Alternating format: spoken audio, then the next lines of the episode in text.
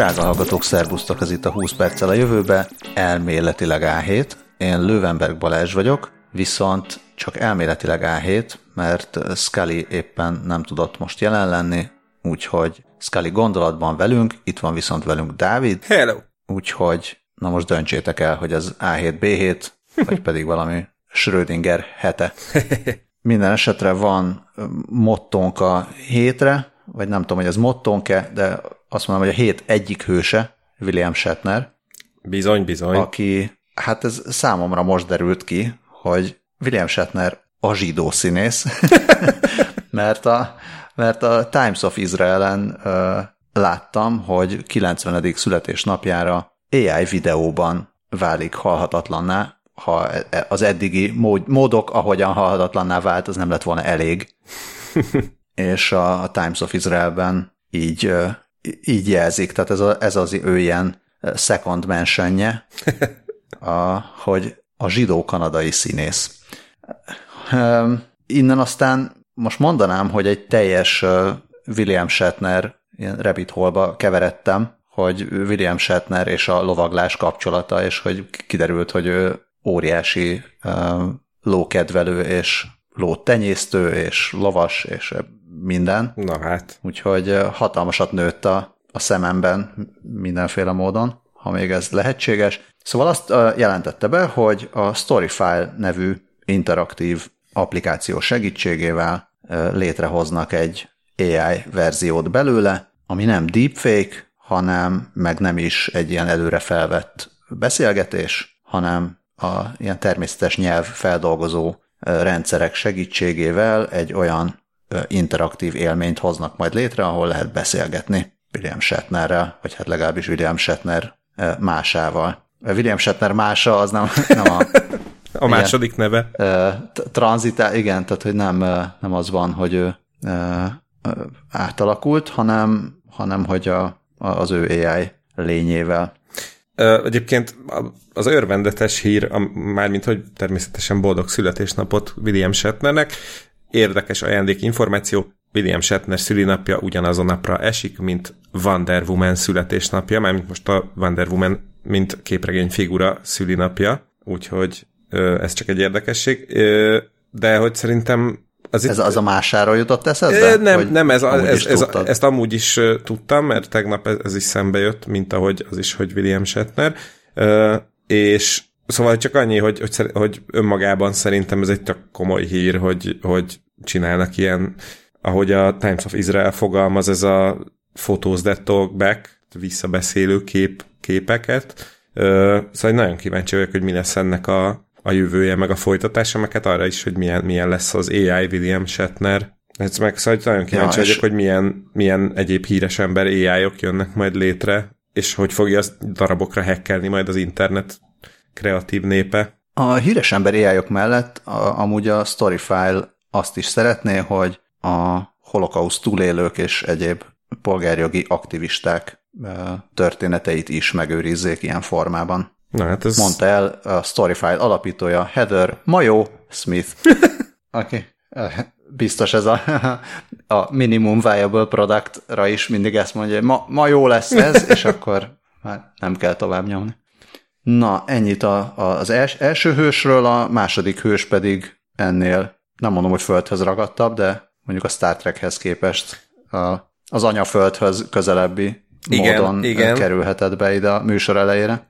Igen, és uh, valójában olyan hihetetlenül so, tehát csúcs technik, technológiára senki ne számítson, ha végül is a Twittert nem tekintjük annak, viszont azt gondolom, hogy mindenképpen említésre méltó emberi teljesítmény áll mögötte, uh, már, illetve már önmagában a név, amit magának kitalált ez a jó ember, ami, ami úgy hangzik, hogy LeBarn James, ugye a barn az pajtát, vagy ilyen pajtát, igen, maradjunk a pajtánál, azt jelenti angolul, és a jegyzetben is megtalálható linkre kattint, vagy fantasztikus videót fog látnak látni a kedves hallgatók. Egy, hát én azt tippelem, hogy egy amerikai fiatalemberről van szó, aki egy automata ilyen kosárlabda, ilyen automata lepattanózó gépnek nevezték el, ami mondjuk ebben a formában nem, de végül is helytálló, mert épített egy ilyen szerkezetet, ami, ami egy hálóból, meg egy ilyen katapultszerű dologból áll, és, és hogyha a mellé dobja a labdát, illetve akkor is, hogyha bedobja a labdát a kosárba, akkor aktiválódik ez a katapult, és akkor egy másik labdát oda dob neki, és akkor folytathatja a dobálást, úgyhogy valójában azért egy elég komoly mérnöki teljesítmény van mögötte, még akkor is, hogyha lécekből, meg, meg deszkákból készült ez a cucc, úgyhogy innen is gratulálunk LeBarn Jamesnek, már a név miatt is természetesen. Hát meg amiatt, mert a kiváló balkezes kosarasok Ó, hosszú sorát gyarapítja, mint amilyen Chris Mullin vagy Andersen Dávid. Igen, köszönöm szépen, bár én nagyon szigorúan balkezes vagyok, amennyiben másik kezem a kosárlabdapályán egyszerűen nincs, ezt pedig a kiváló Löwenberg Balázstól tudhattam meg, mint a féle játékos feedback.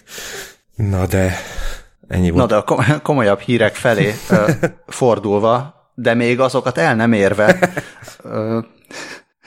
a, a technológiai és egyéb kreativitás jegyében kis színesek közé bedobtam, hogy nem tudom, hogy, nem tudom, hogy tudtátok-e, hogy léteznek emoji doménnevek. Én a magam részéről nem, nem tudtam, tudtam, és nagyon meglepődtem, amikor, ez megtör- amikor ezt a hírt megláttam a jegyzetekben. Egy talán brit, de az is lehet, hogy nem, programozó, akinek nemrég indult egy tiny projects dot dev oldala, projektje, amiben minden héten valami kis apró programozói projektet létrehoz és leír, és az egyik ilyen projektje az az volt, hogy hát nem tudom, hogy ez a, ez a heti projektbe volt-e, vagy pedig csak úgy magánszorgalomból, hogy megvett háromszáz darab emoji domén nevet Kazaksztánból, és épített erre egy Mailogy nevű e-mail szolgáltatást, ahol bárki szerezhet magának emojis doménnel rendelkező e-mail címet. Tehát például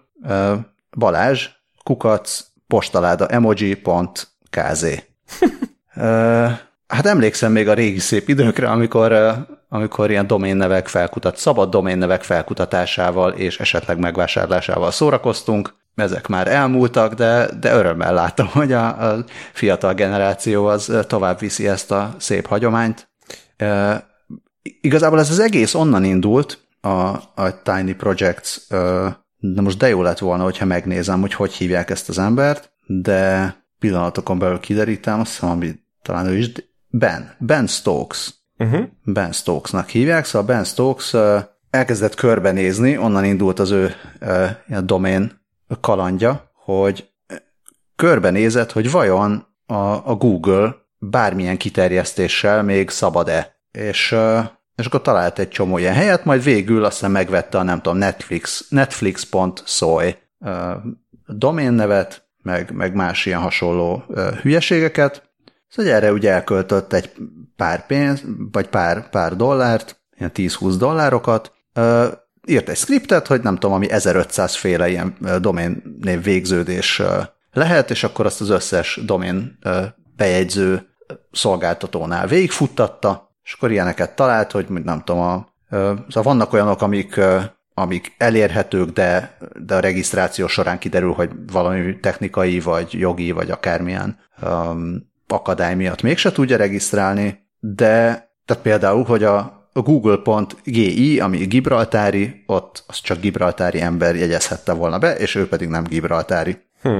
Úgyhogy így jutott el a netflix pont soyhoz, illetve a google pont comot azt meg tudta venni, hát azzal a kis módosítással, hogy a com az, az héber betűkkel volt, és ezzel megtudhattuk, hogy vannak héber betűs kiterjesztésű domének is, meg kínai karakteresek is, meg ilyesmik. Most ezek általában úgy működnek, hogy, hogy van ennek egy ilyen eszki megfelelője, tehát nem... Ja, és akkor ez, ez alapján ö, észrevette, ugye ez a script, ez kidobott olyan domén végződéseket, amik, ö, amik úgy néztek ki, hogy xn, kötőjel, kötőjel, és valami.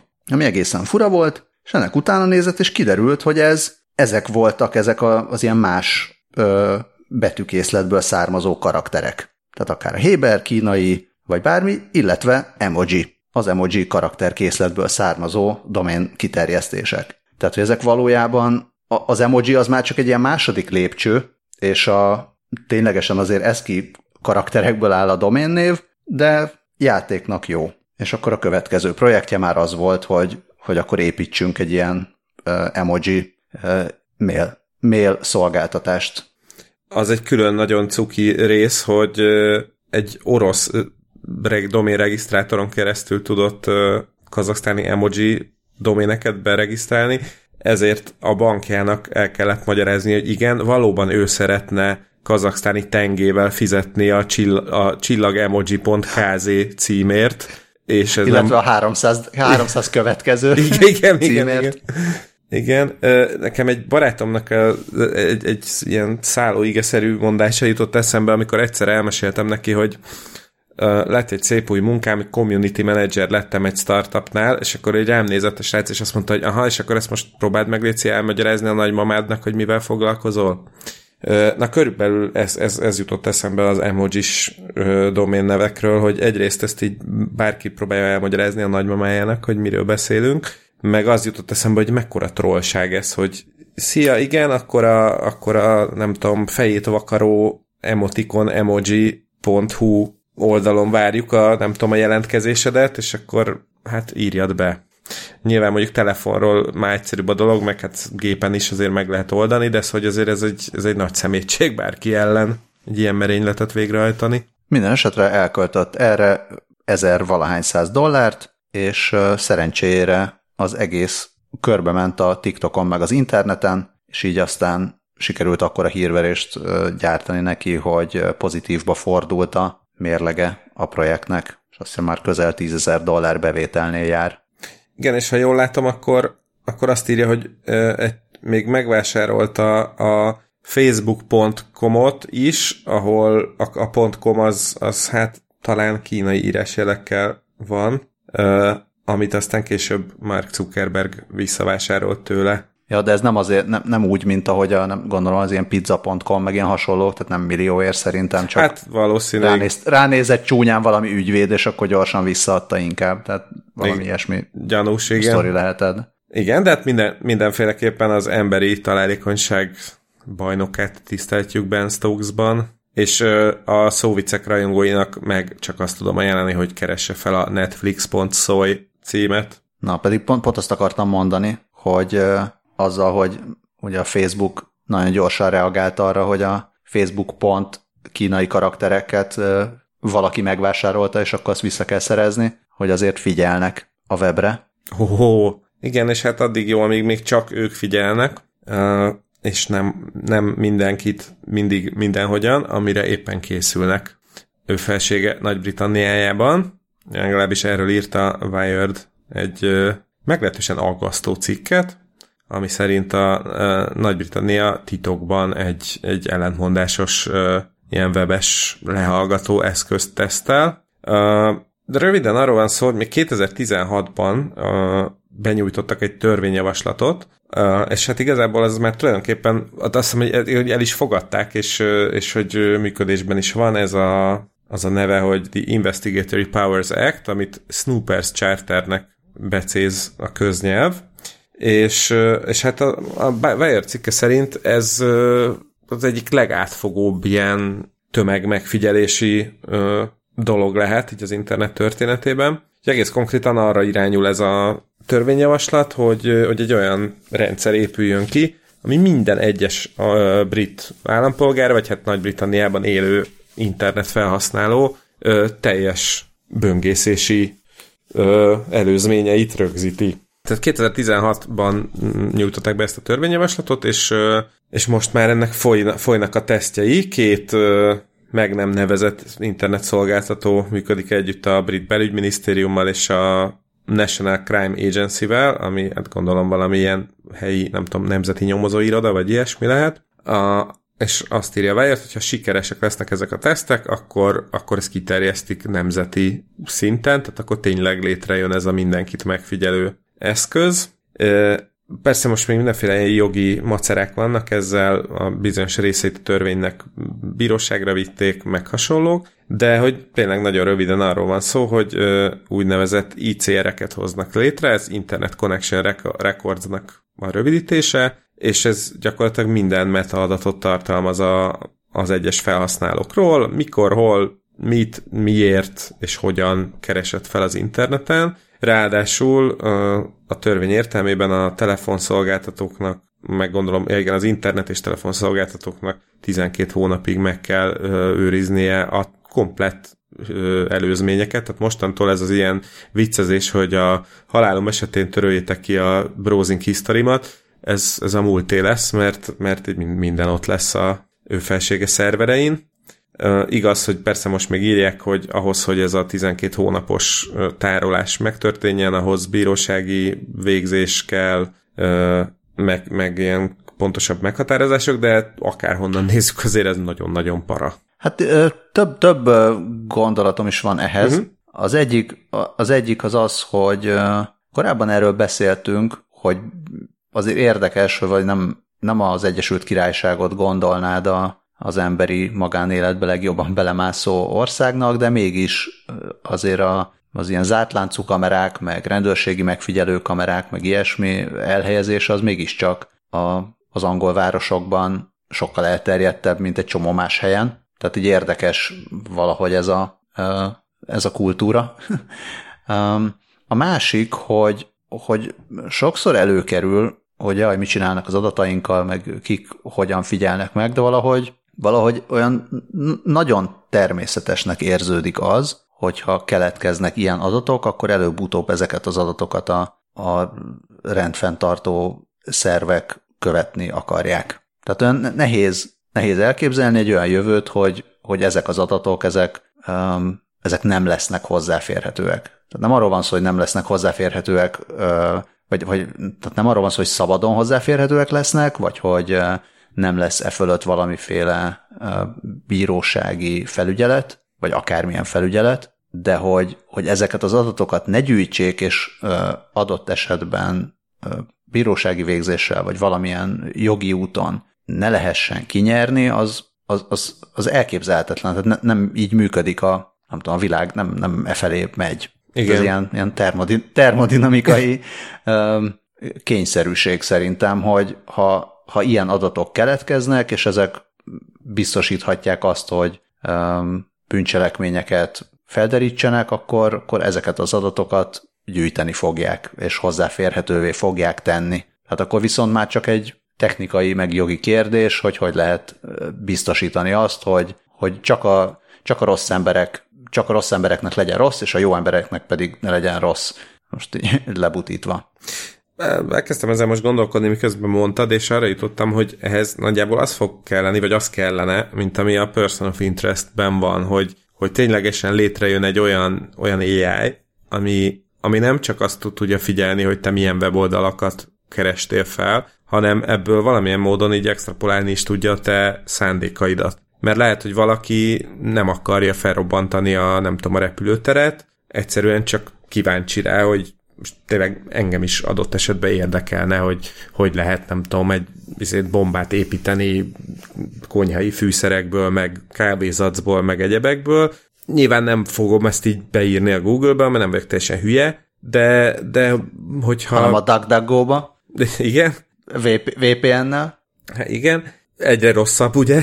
De, de szóval, hogy, hogy attól, mert valaki, mit tudom én, egy szélsőséges szervezetnek a, nem tudom, kiáltványát el akarja olvasni, mert kíváncsi rá, hogy mi van benne, és ettől nem válik szélsőségessé, vagy, vagy ilyesmi, vagy, vagy tényleg egyszerűen tehát a, a szándékot azt, azt nem fogja tudni soha ö, megállapítani senki abból, hogy én, itt van ez a háromszáz weboldal, amit én az elmúlt egy hónapban megnéztem, most akkor abból mondd meg, hogy én azzal mit csináltam. Uh, nyilván, hogyha ez, hogyha ez úgy néz ki, hogy először megnézem, hogy, hogy miből lehet bombát építeni, aztán a következő uh, fül, böngésző fülön már ugyanazokat a dolgokat írom be a, az Amazon keresőjébe, az már egyel uh, iz, izgalmasabb kérdés, de még akkor is felmerül, ugye, hogy tehát amíg, egészen addig, amíg meg nem nyomom a megrendelés gombot, addig, addig kinek mi köze van hozzá, hogy lehet, hogy csak arra vagyok kíváncsi, hogy ki akarom számolni, hogy mibe kerülne egy bombát megépíteni, és akkor így végignézem, hogy nem tudom, azért nem nitroglicerin, vagy azért műtrágya, meg ez, meg az.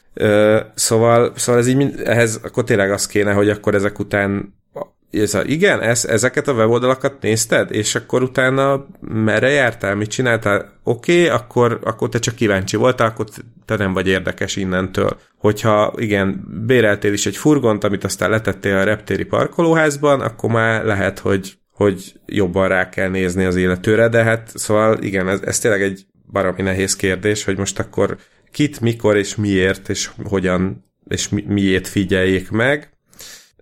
De, de igen, abban igazad van, hogy, hogyha ahol létrejönnek ilyen rendszerek, ott előbb-utóbb megjelenik a, a, megjelennek a hatóságok is, hogy hát azért szerettök jó lenne tudni, hogy mi történik ott, csak ilyenkor azért az hétköznapi ember meg úgy vakarja a fejét, hogy uh-huh, én meg majd akkor elhiszem nekik, hogy ők nem élnek vissza ezekkel az adatokkal. Hát illetve még, még az is belejön, hogy az, amiről te beszéltél, az már egy Tehát az, az már az előrejelzés, meg hogy kit milyen watchlistre tesznek fel, meg uh-huh. meggyanúsítanak már előre, tehát itt már ilyen minority report, meg hasonlók felé járunk, míg ha jól értem, nem, nem is a ha jól értem. Tehát itt uh, egyelőre még, le, még csak arról van szó, hogy akár, hogyha utólag, tehát ha valami történik, akkor utólag ne az legyen, hogy jaj, de hát egy hónappal ezelőtti adat az már nincs meg.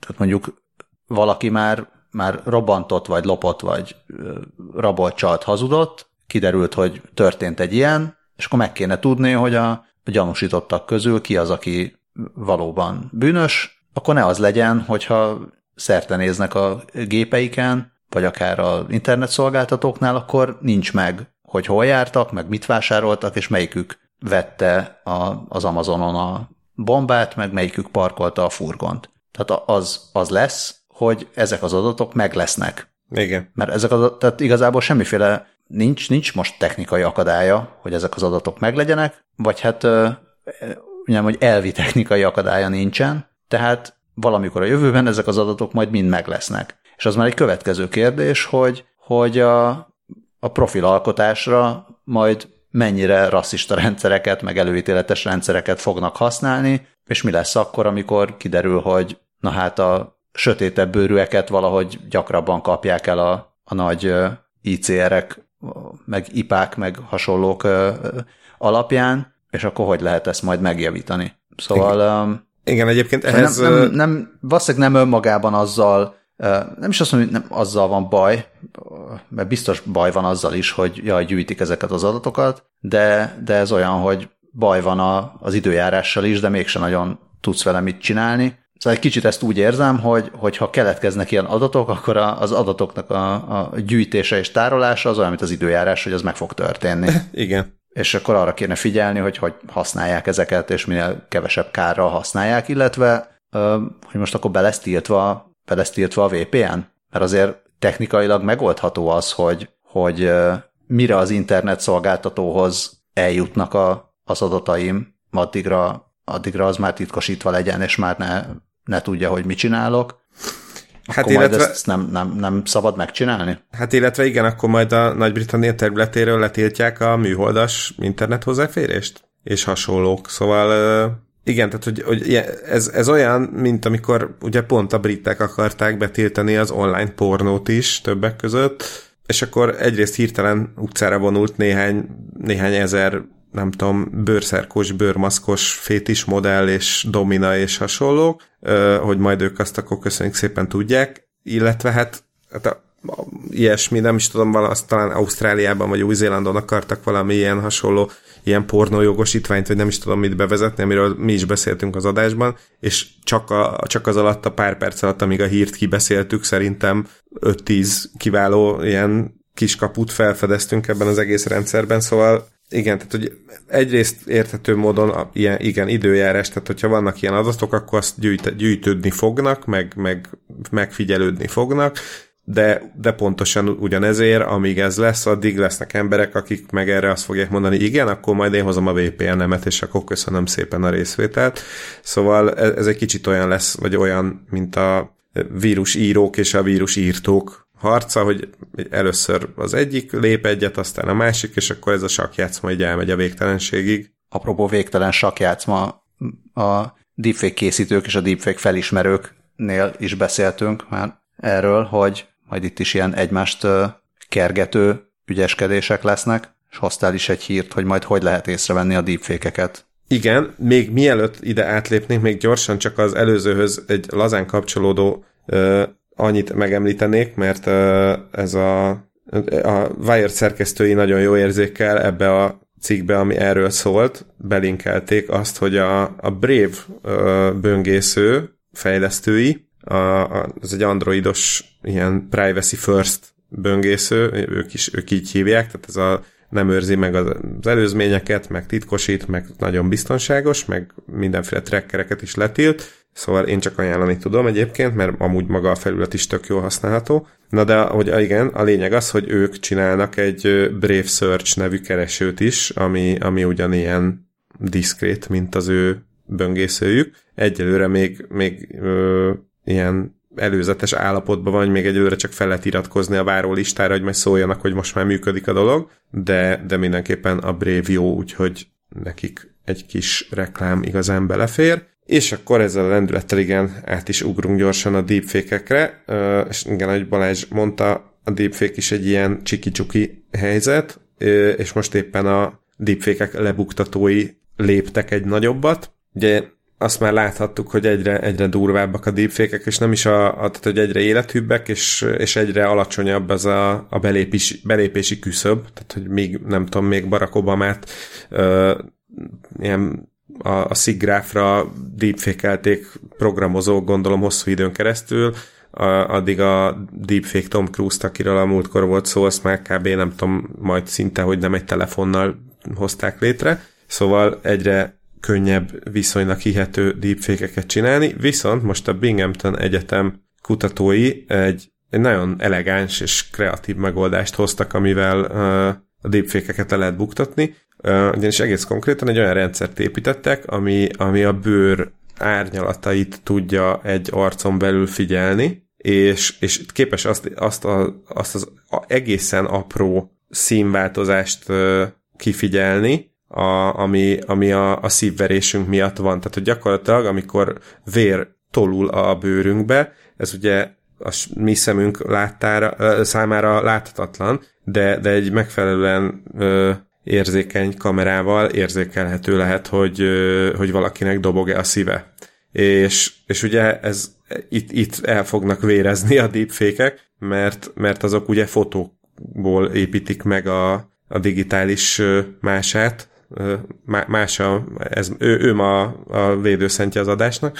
Tehát, hogy, hogy a deepfake-eknél nem, nem váltak, váltakozik az arc ö, színe, vagy árnyalata ilyen mértékben, bár gondolom, hogy ez pont egy hétig fog tartani, amíg egy ilyen instaszerű filtert össze nem pattintanak hozzá, hogy ezt is ö, szimulálja, de most egyelőre itt tartunk, és még azt megemlíteném, hogy ezt a folyamatot, vagyis hát a, az arcbőr ilyen elszíneződésének az érzékelését fotopletizmográfiának hívják, és akinek már a, ennek a hallatán csomó, összecsomózódott a nyelve, annak azért elárulom, ezt hogy a ezt következő, tép... következő ilyen akasztófa játék sessionre tudjuk ajánlani. Igen, egy esetleg a Spelling Bee, hogyha valaki, a Kanada bandások ö, esetleg Spelling Bee-n indítanának ö, gyerekeket a családokból, akkor ez, ezzel a szóval szerintem lehet nagyot tarolni.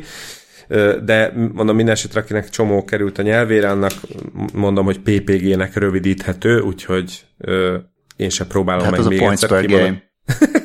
Igen. Vagy a Ja, nem, az pé gé pé, a Pretty Good Privacy. Na hát mindegy. Szóval, szóval így. Szóval deepfake-ek reszkessetek, mert nincs púzusotok. Erről az jut eszembe, amit ö, említettünk ö, korábban, ö, nem is eszembe már a, a csapat neve, de amit a Golda Bencék csinálnak, a Cursor, vagy Cursor uh-huh. Insight, ami a, az ilyen kurzor kis mikromozgásaiból gyártanak le hasonlóan ilyen egyéni ö, aláírást, amivel azonosítod magad. Uh-huh. Ja, az, igen, szóval uh, hajrá ezek.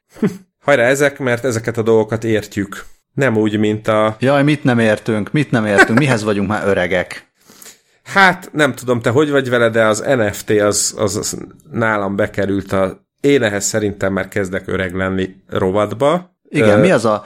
Van, van ez a görbe, nem? Hogy uh, az a technológia, ami... akkor volt már, amikor megszülettem, igen. Az a full természetes, akkor amikor felnövök és megjelenik a technológia, mint ugye mi esetünkben, például a mobil, meg az internet, amihez úgy hozzászokunk, és akkor az, a, az az új technológia, és aztán van az, amikor már, már öregek vagyunk, és megjelenik az új technológia, amit meg egyáltalán vagy nem értünk, vagy azt mondjuk, hogy ez hülyeség. Na, én, én, én tehát az en ef té-nél érzem azt először, hogy, hogy ez akkora hülyeség, hogy, hogy én már nagyon öreg lehetek. Igen, igen. Ö, és legalább annyira értjük, mint a kvantumfizikát, de a kvantumfizikával szemben, tehát a kvantum, kvantumfizikának látjuk az értelmét, az en ef té-nek mérsékelten, bár most biztos a fiatalabb és uh, kriptovérő hallgatóink a szívükhöz kapnak, hogy úristen, oké, okay, most iratkozom le ezekről a dinoszauruszokról, de... de... Miért? Ne? Tehát az en ef té azért érthető, azért az nem, nem egy, már úgy értem, hogy maga a technológia az nem jó, érthetetlen. Hát az a része érthető. Mi az az uh, en ef té? Na, mondd el, először mondjuk, el, el, mondjuk el, hogy mi az az en ef té, igen, tehát mert... Uh, talán vannak olyan hallgatóink, akik nem találkoztak ezekkel a, ezzel a betűszóval mostanság. Uh, szóval úgy hívják ezt a betűszót, ennek az a feloldása, hogy non-fungible token, uh, ami, ami azt jelenti, hogy nem behelyettesíthető token. Most ezzel még azért nagyon sokkal, sokkal nem jutottunk közelebb a megoldáshoz, de gyakorlatilag ez egy ilyen, hát nem tudom, nevezzük tan- tanúsítványnak talán, vagy ilyesminek. Uh, lényeg az, hogy az en ef té lehetővé teszi azt, hogy digitális állományokat, képet, videót, zenét, bármit, ami egyesekből és nullákból áll, lehessen adni, venni és birtokolni. Kubitan volt egy cikk, hegyes a Miri Hártól, aki azt a példát hozta, hogy van a Nyankert nevű videó, és ezt a videót tízezer dollárnyi kriptovalutáért meg lehet venni. És akkor innentől lesz érdekes a dolog, mert ilyen valóban a vásárló megkapja az eredeti fájlokat, megkap egy ilyen, ö, igazolást is, hogy ő, a tula, ő mostantól ennek a tulajdonosa, de ettől függetlenül ez a videó ugyanúgy ott marad az interneten, és ugyanúgy bárki hozzáférhet, lejátszhatja, lemásolhatja, feldolgozhatja, de az illetőnek, aki kifizette a tízezer dollárnyi kriptovalutát, lesz egy papírja róla, hogy ez az övé. Azt pont. És akkor Ez, ez, ez gyakorlatilag egy ilyen digitális műkincspiacot hozott létre. Ugye azért kell a kriptovaluta, hogy utána a, a kriptovalutához tartozó blockchainben megjelenjen, és ugye örökre ott maradjon az a bejegyzés, hogy ez itt most a tiéd, ez a digitális állomány. Hát ehhez először is az kell, hogy legyen egy eredeti tulajdonosa. Igen. Tehát, hogy vala, vala, valaki... akiről azt mondják, hogy már pedig ő hozta létre a Nyankert animációt eredetileg, az, az legyen az, aki kiállítja neked ezt a tanúsítványt. Igen. Mert máskülönben, ha igazából senki nem tudja, hogy ki csinálta ezt először, akkor, ak- akkor az alapja hiányzik ennek. De onnantól kezdve, hogy van egy digitális állomány, aminek megvan az alkotója, onnantól kezdve tud ez az egész működni. Igen. És a, az első, első persze... adódó kérdés, hogy oké, okay, de hogyha mindenféle veszteség nélkül átmásolható tökéletesen a videó, a kép, a, a bármi, akkor mi értelme van annak, hogy én vagyok ennek a tulajdonosa? Hát ez az, amit hát lehet persze filozofálni mindkét irányba, mellette is, meg ellene is, de, de szerintem ez az a pont, ahol minket, öregeket legalábbis elveszít a, az en ef té, mint piaci alap, és csak így nézzük az embereket, akik költik a gifekre, meg képekre, meg, videó, meg digitális videókra a ezreket, tízezreket. Igen, én ezt magamban úgy magyaráztam meg, vagy magamnak úgy magyaráztam meg, hogy végül is a, az eredeti Mona Lisáért is kifizethetsz végtelen milliárd dollárt, de és egyébként megvehetsz az IKEA-ban, nem tudom, ezer forintért egy másolatot, amit felrakhatsz a falra. De, ugyan... az, de az nem ugyanaz. Jó, jó, de, most nem, de nem ny- tök ugyanaz. De, de igen, hát igen. Pont, pont ez a lényege, hogy nem, nem tök ugyanaz. Ne, ny- tehát, hogy igen, még tök... talán a fotóknál, szerintem a fotók, a fotók egy picikét talán közelebb vannak. Na igen, igen, a fo- fotó az egy, az egy jó példa, hogy, hogy nem tudom, gondoljon bárki a kedvenc híres fotójára, amiért valószínűleg a világ pénzét ki kellene fizetni, hogyha azt egy adott múzeumból el akarnád hozni, de egyébként meg tényleg bármikor akár ingyen is megtaláltad az interneten, leszedheted, kinyomtathatod, fölragasztatod a falra, spont, és akkor az tényleg nincs is még olyan különbség, hogy akkor, de nem látom a kis festék izé, morzsákat, meg az ecset vonásokat a, a vásznon, mert, mert fotó, és ott egy másolat, és kész. De egyébként a fotósok most ne írjatok, mert, mert tudjuk, hogy ahogy az ki van nyomtatva a múzeumban, az nem az, mint ahogy én azt kinyomtatom, vagy akár a plázába, pláza alaksorba kinyomtatják nekem fotópapírra, tehát tudjuk, hogy van különbség, és nem ugyanaz, mint a jé pé gét lemásolni. Szóval na, tudjuk, igen. Csak az, hogy közelebb van, közelebb van egy fokkal, mint, a, mint az, hogy most Mona Lisa, vagy pedig az IKEA-ból a Mona Lisa reprodukció. I- igen, igen, na és körülbelül akkor idáig jutottam a, a magamnak való megmagyarázásban, hogy, hogy ez, ez egyszerűen tényleg ilyen műkincskereskedelemre, meg, meg, meg izére befektetésnek jó, hogy valaki megveszi a Nyankertet, vagy a, ahogy még a Kubitan írják, például a Grimes nevű popzenész, A, a, illetve missziz Elon Musk, az, Grimes. Aki... Grime, a Grimes. A Grimes uh, zenekar.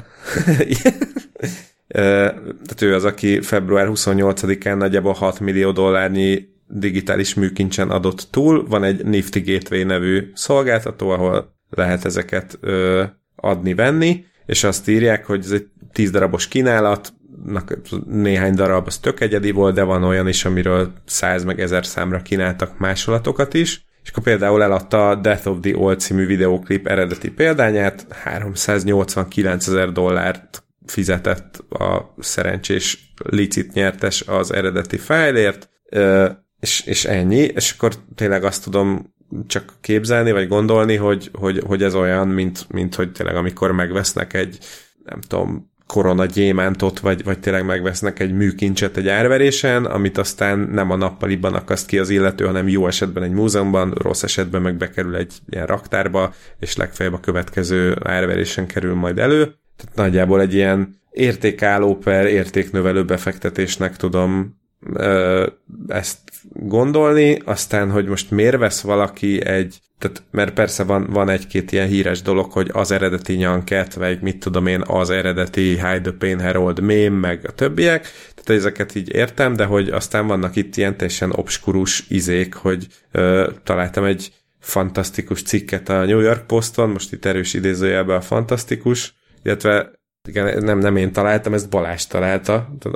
A New York megtaláltad Post... a jegyzetekben, ahol Megta- Megtaláltam, igen, lecsaptam a jegyzetekben a, a, a cikkre, ami arról szól, hogy egy New York-i jó ember nyolcvanöt dollárért árul Fing ö, hangfelvételeket en ef té formájában. Hát, hogy most az kinek lesz jó, azt nem. Na, ez, na, na, na nekem itt van az a pont, ahol a, én ehhez már öreg vagyok valószínűleg. Hogy egy picit tovább görgetünk a Kubit cikkben, akkor kiderül, hogy a, az a technológia, meg az a szabvány, amire épül az en ef té, az a, az a CryptoKittiesből jön, ami, ami egy nagyon szép fordulat egyébként, mind a CryptoKitties, mind az en ef té történetében, mert szerintem amikor először beszéltünk arról, hogy ha-ha-ha, kriptovaluták, vagy, ilyen, vagy blockchainre épülő ilyen rajzolt kis cica gyűjtögetős kártyajáték van, ha-ha-ha, akkor még nem gondoltunk arra, hogy négy év múlva ebből mekkora trend lesz, és milyen pénzek fognak forogni. Tehát ott a ilyen cica, digitális cicakártyákhoz tartoztak egyedi azonosítók, és ezek voltak ilyen nem helyettesíthető tokenek, ami azért nem helyettesíthető, mert az egyik az nem ugyanannyit ér, mint a másik. Tehát mondjuk az egy bitcoin, ha neked van egy bitcoinod, meg nekem, akkor egyrészt mind a ketten nagyon örülünk, mert az sokat ér, de hogy azt el tudjuk egymással cserélni, és akkor mind, mind a kettő, tehát ugyanannyi lesz mind a kettőnknek, míg hogyha neked van a Suki Grimskiber, nekem pedig Catnip Zipisox nevű macskám, akkor az nem ugyanannyit ér, hiába egy macskányi mind a kettő. és, és amikor én először találkoztam azzal, hogy létezik en ef té, az, az úgy történt, hogy, hogy láttam, hogy a különböző ilyen en bé á-vel foglalkozó twitterezők beszélnek a Top Shots-ról. en bé á uh-huh. Top Shots. Mi az az en bé á Top Shots? És ez kiderült, hogy az en bé á Top Shots az a ö, kosárkártyák, tehát ezek a gyűjtögethető ö, profi kosaras kártyáknak a digitális megfelelői, amik úgy néznek ki, hogy egy-egy ö, meccsből származó momentum, akár egy dobott kosár, vagy passz, vagy mit, bármi, abból készül egy ilyen kis digitális fájl, és azzal lehet kereskedni. Hm. És itt persze új, újra felmerül a kérdés, hogy oké. Okay, minek? Ezt a, igen, minek? Tehát mi, miért kereskednék én ezzel?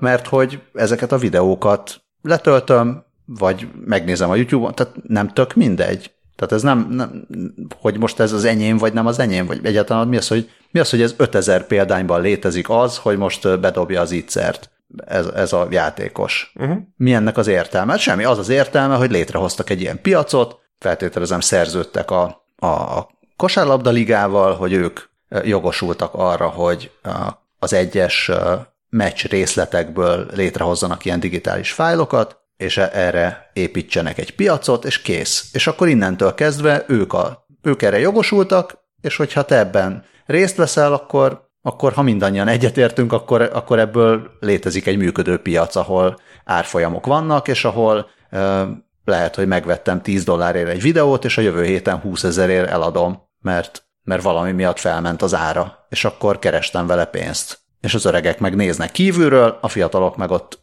kereskednek a az elképzelt dolgaikkal valós pénzekért. Vagy pedig nem valós pénzekért, mert mondjuk ők is kriptóért kereskednek, de tök mindegy. Tehát, hogy létrejönnek ezek a, ezek a piacok ott, ahol korábban nem volt semmi. Tehát, ahol korábban nem volt bevétel meg kiadás, ott most van. És például a, a művészeknek, a digitális művészeknek ez nagyon jó lehet, mert még korábban az volt, hogy ö, csináltál egy gifet, és az volt a te művészeted, és maximum azt kerested vele, hogy lett belőle sok százezer követőd valahol, most ezeket a gifeket el tudod adni, tudsz velük kereskedni, és tud belőle bevételet származni. Tehát ez valamennyire jó valakinek, meg biztos örömet okoz az embereknek, akik ezzel kereskednek, és, és nem tudom. És akkor vagy kipukkad majd pár év múlva, vagy, vagy nem, és ötven év múlva már mindenki full, ugyanannyira fogja ezt természetesnek venni, mint ahogy ma természetesnek veszed azt, hogyha rá van nyomtatva arra a papírra, hogy húszezer, akkor az,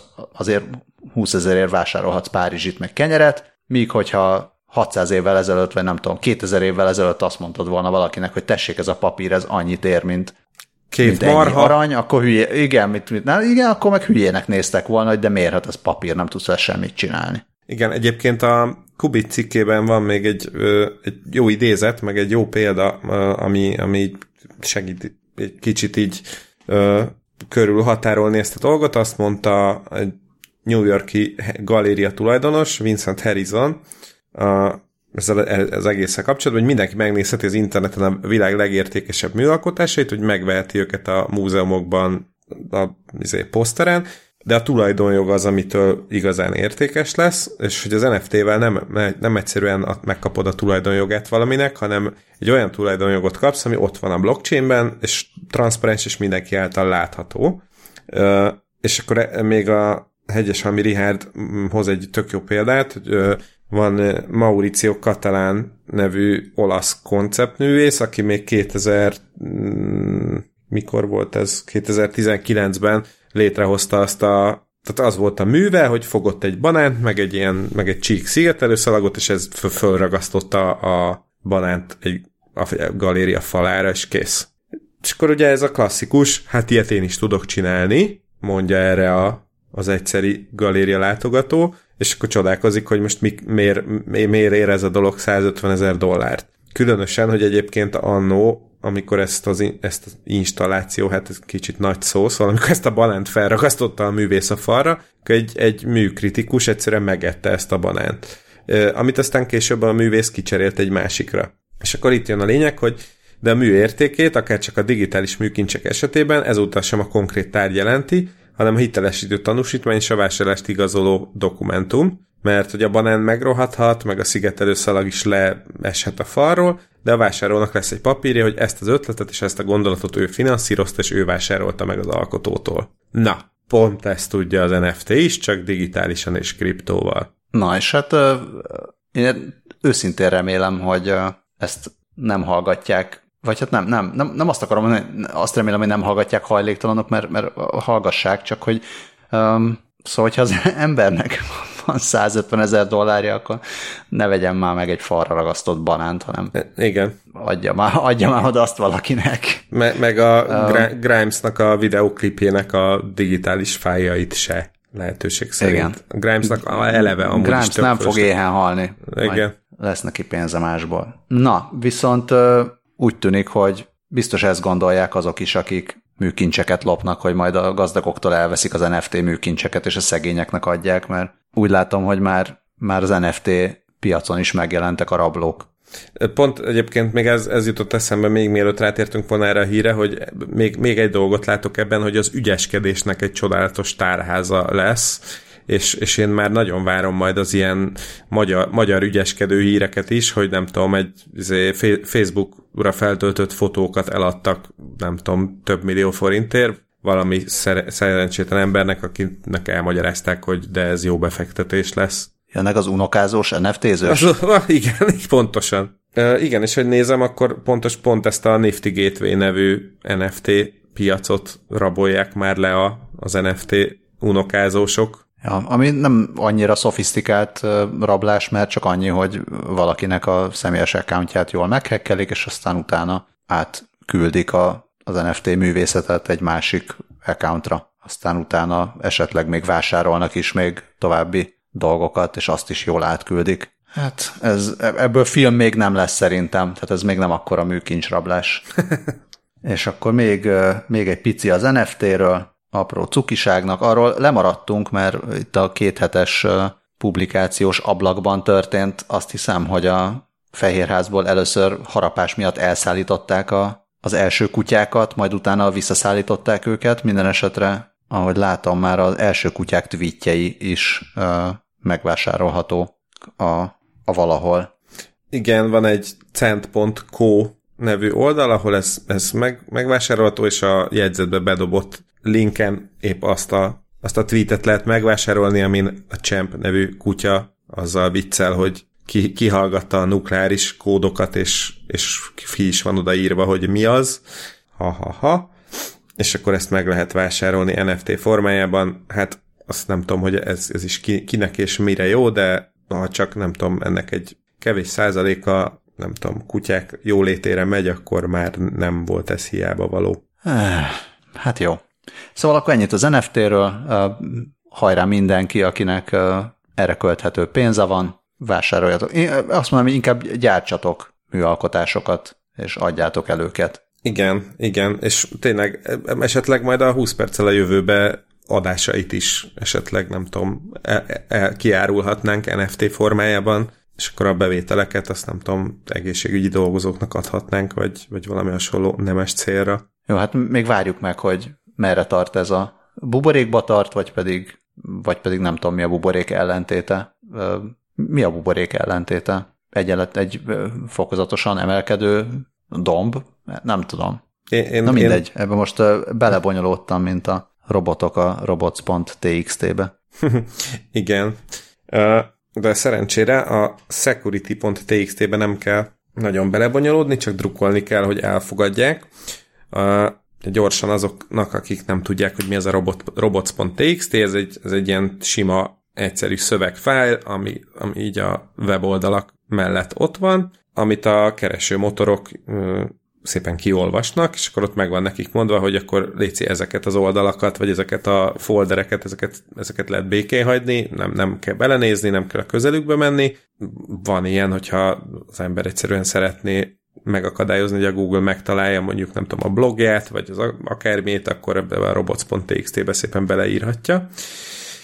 És a security pont t x t az egy, az egy ilyen hasonló javaslat, ami, ami azt tudja, hogy vagy az lenne a célja, hogy ott legyen ugyanúgy a weboldalakon, és hogyha valaki talál bármilyen biztonsági rést, vagy, vagy egyéb kockázatot, akkor, akkor az egyszerűen be tud kerülni ebbe a security pont t x t-be, és az azért jó, mert hogy, hogy ez, egy, ez, egy új, ez egy ilyen szabványosítható dolog lenne, most egyelőre nincsen ilyen, és akkor időnként van olyan, hogy lehet, hogy talál valaki egy biztonsági rést, de éppen van jobb dolga is, és akkor így azt így nem foglalkozik vele, az adott cég, vagy adott weboldal meg, ahol ez van, meg mit sem sejtve, ott továbbra is veszélynek van kitéve. Hát vagy, vagy éppen az adott weboldalon, ahol észrevette a biztonsági rést, ott nincs kontaktadat, vagy a kontaktadat az egy általános kapcsolati e-mail cím, ahova nem biztos, hogy szívesen küldesz el a biztonsággal kapcsolatos információkat. Tehát, hogyha, hogyha észreveszel egy, nem, mondjuk valaki ezzel foglalkozik, hogy jófej hacker, vagy nem hacker, de jófej, és észrevesz egy biztonsági rést egy weboldalban vagy szolgáltatásba, szeretné riportolni, de nem találja hirtelen, hogy hova, akkor nem biztos, hogy az infokukat cég pont com webre, weboldalra küldi el, nem tudom, a portást nem tudja felhívni, hogy elmagyarázza, tehát azért lenne jó egy ilyen security pont txt, hogy akkor abban megvan minden ilyen adat, hogy hol lehet ezeket jelenteni, stb. Igen, és régen volt egy, egy olyan dolog, amit úgy hívtak, hogy Curator's Code, ez is egy ilyen javasolt szabvány lett volna, amivel kőbe lehetett volna vésni, hogy egy-egy blogposztnak mi a forrása, de azt írja a Boeing Boeing, hogy ez, ez már akkor is ö, csak az ilyen összes mindenféle ö, copyright és hasonló perek rémével fenyegetett, hogy, ö, hogy szépen mindenki magától tudta, hogy nem, nem biztos, hogy ezt kéne használni. Reméljük, hogy a security pont txt ennél azért nagyobb karriert fog befutni. Uh, hol tartunk? Ja, igen. Um, azért sóhajtottam egy nagyot, mert elérkeztünk a, az adás újabb nehéz szavaihoz, meg újabb olyan témájához, amit kevéssé értünk, csak nem bírtam otthagyni a címe miatt. Próbáltam visszakeresni, mert természetesen nem emlékeztem már arra a szóra, hogy fotopletizmográfia.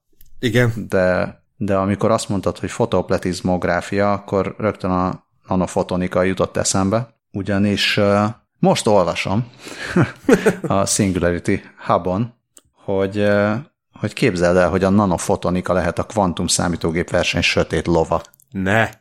Ugye? Hát repülő sót, de azonnal. Nem fogunk tudni aludni. És akkor ugye első körben megpróbáltam elolvasni ezt a cikket. Foglald össze három mondatban, kérlek. Igen. Um, és azonnal eljutottam oda, hogy akkor mi az a nanofotonika, meg hogy meg egyáltalán mi az, hogy mi az, hogy optikai csipek, meg ilyenek, és uh, aztán az volt, hogy rákerestem erre, hogy esetleg magyarul erről írtak-e valahol, és akkor nagyon megörültem, mert, uh, mert találtam egy weboldalt viszonylag gyorsan, ahol, uh, ahol szerepelt a nanofotonika szó olyan szövegkörnyezetben, hogy hogy nanofotonika és plazmonika. Oh. A plazmonika show. De aztán, amikor rákattintottam erre a hun pont legatechnics pont com oldalra, akkor azt kellett látnom. Először is egy lapos földelmélet videó fogadott, ami már kicsit úgy a gyanakvásomat felkeltette, de utána, utána a következő kérdést vetette fel a következő cikk egy interjúban, hogy több mint egy évtized óta lép fel a grafén a színpadra, amely példanélküli figyelmet keltett a tudományos közösség részéről. És akkor kezdtem gyanakodni, hogy ez egy, ez egy robot által fordított valami. Nem tudom, hogy honnan szedte az alapkontentot, de hogy ezt nem ember írta, az biztos. Szóval, szóval akkor itt egyfelől persze elvesztettem a, a, az esélyt arra, hogy bármit is megtudjunk a nanofotonikáról, viszont nagyon jó mondatokat tudunk olvasni. És bónuszként, tehát például olyanokat, hogy mit hoznak az asztalra olyan feltörekvő két dé anyagok, mint például az átmeneti fém dihalogenidek, a fekete foszfor és a hatszögletű bornitrid, és akkor erre válaszol Feng Niang Xia, aki a Yale Egyetemen megosztja véleményét a nanofotonikáról és plazmonikáról, és a, az abszolút bónusz haba nanofotonika tortán az az, hogy a kép készítője bizonyos Ting Li.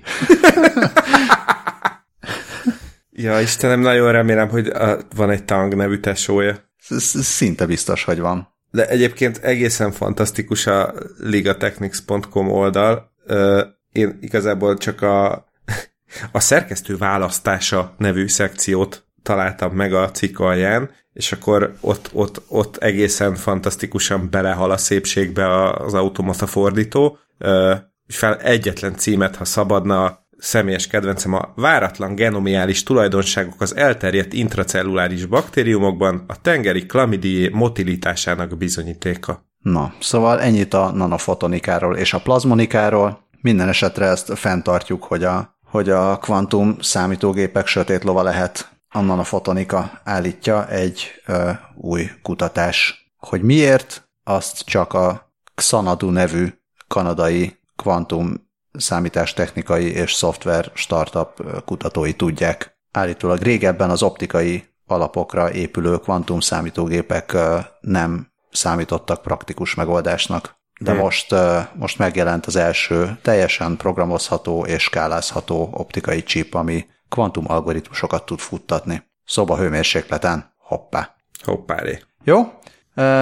Hát, hát ennyit erről. Egy fokkal egyszerűbb, és, és szerintem mindenki számára érthető, az a, az, az abszolút nem kvantum, és nem is nano uh, Snake játék a Nokiára. Hát uh, nem néztem új, igazából nincsenek adataink arra vonatkozóan, hogy a hallgatóink milyen életkor összetételűek, vagy hát így, tehát, hogy, hogy hányan vannak olyanok, akik még játszhattak a bármilyen Nokián, bármilyen Snake-kel, de az its nice that dot com design oldalon, design per kreativitás oldalon van egy hosszú cikk az ezerkilencszázkilencvenhétben leprogramozott klasszikus Nokia mobiltelefonra írt játékról, a Snake-ről. A Nokia hatvanegy tízesen jelent meg először. Bár mondjuk azért annyit hozzátennék, hogy az igazán régi motoros hallgatóink bizonyára még a Nibbler nevű Quick Basic programra is emlékeznek, ami pontosan ugyanaz volt, mint a Snake, csak nem telefonon futott, hanem nem tudom, a iksz té-től a kétszáznyolcvanhatos, háromszáznyolcvanhatosig bezárólag asztali gépeken. Hát meg azt, azt valószínűleg már nagyon-nagyon kevés hallgatónk tudhatja, amit itt a cikkben írnak, hogy, hogy az, ez a koncepció, ez tehát szóval ne, ne menj bele a falba, és akkor tudsz kilencven fokba fordulni. Ez a ezerkilencszázhetvenhatban szerepelt először játékban, a Blockage nevű a Gremlin Interactive által fejlesztett. Hoppá.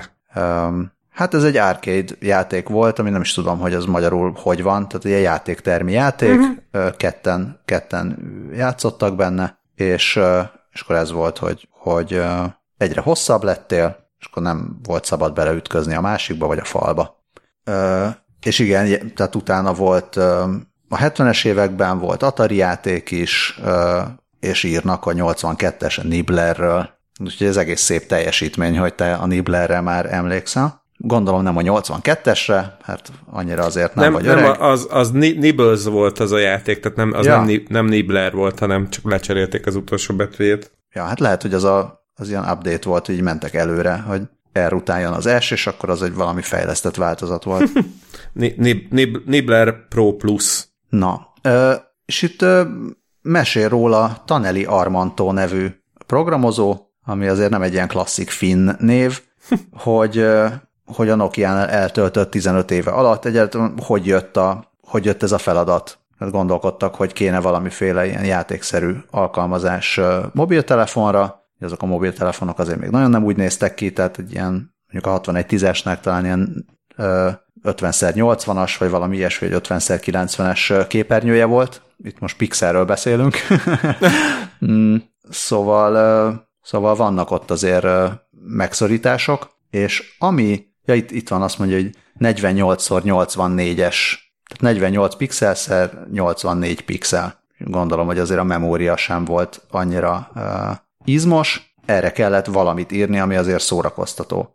És azt mondja Taneli, hogy ő egy Macintoson futó hasonló játékot látott korábban, és ez alapján gondolta, hogy ezt, tehát ezt át lehetne valahogy vinni. Érdekes módon, amit én nem tudtam, hogy a Snake is eredetileg kétszemélyes játék volt. Ó, ezt én sem tudtam. Tehát, tehát azt akarták, hogy a, az infravörös kapcsolaton keresztül tudtál volna játszani a másik emberrel. Sőt, elképzelhető, hogy ez amúgy is, tehát ez, ez, én nem emlékszem már erre, szerintem nekem ilyen Nokiám nem is volt, valahol a családban biztos volt, de nem emlékszem.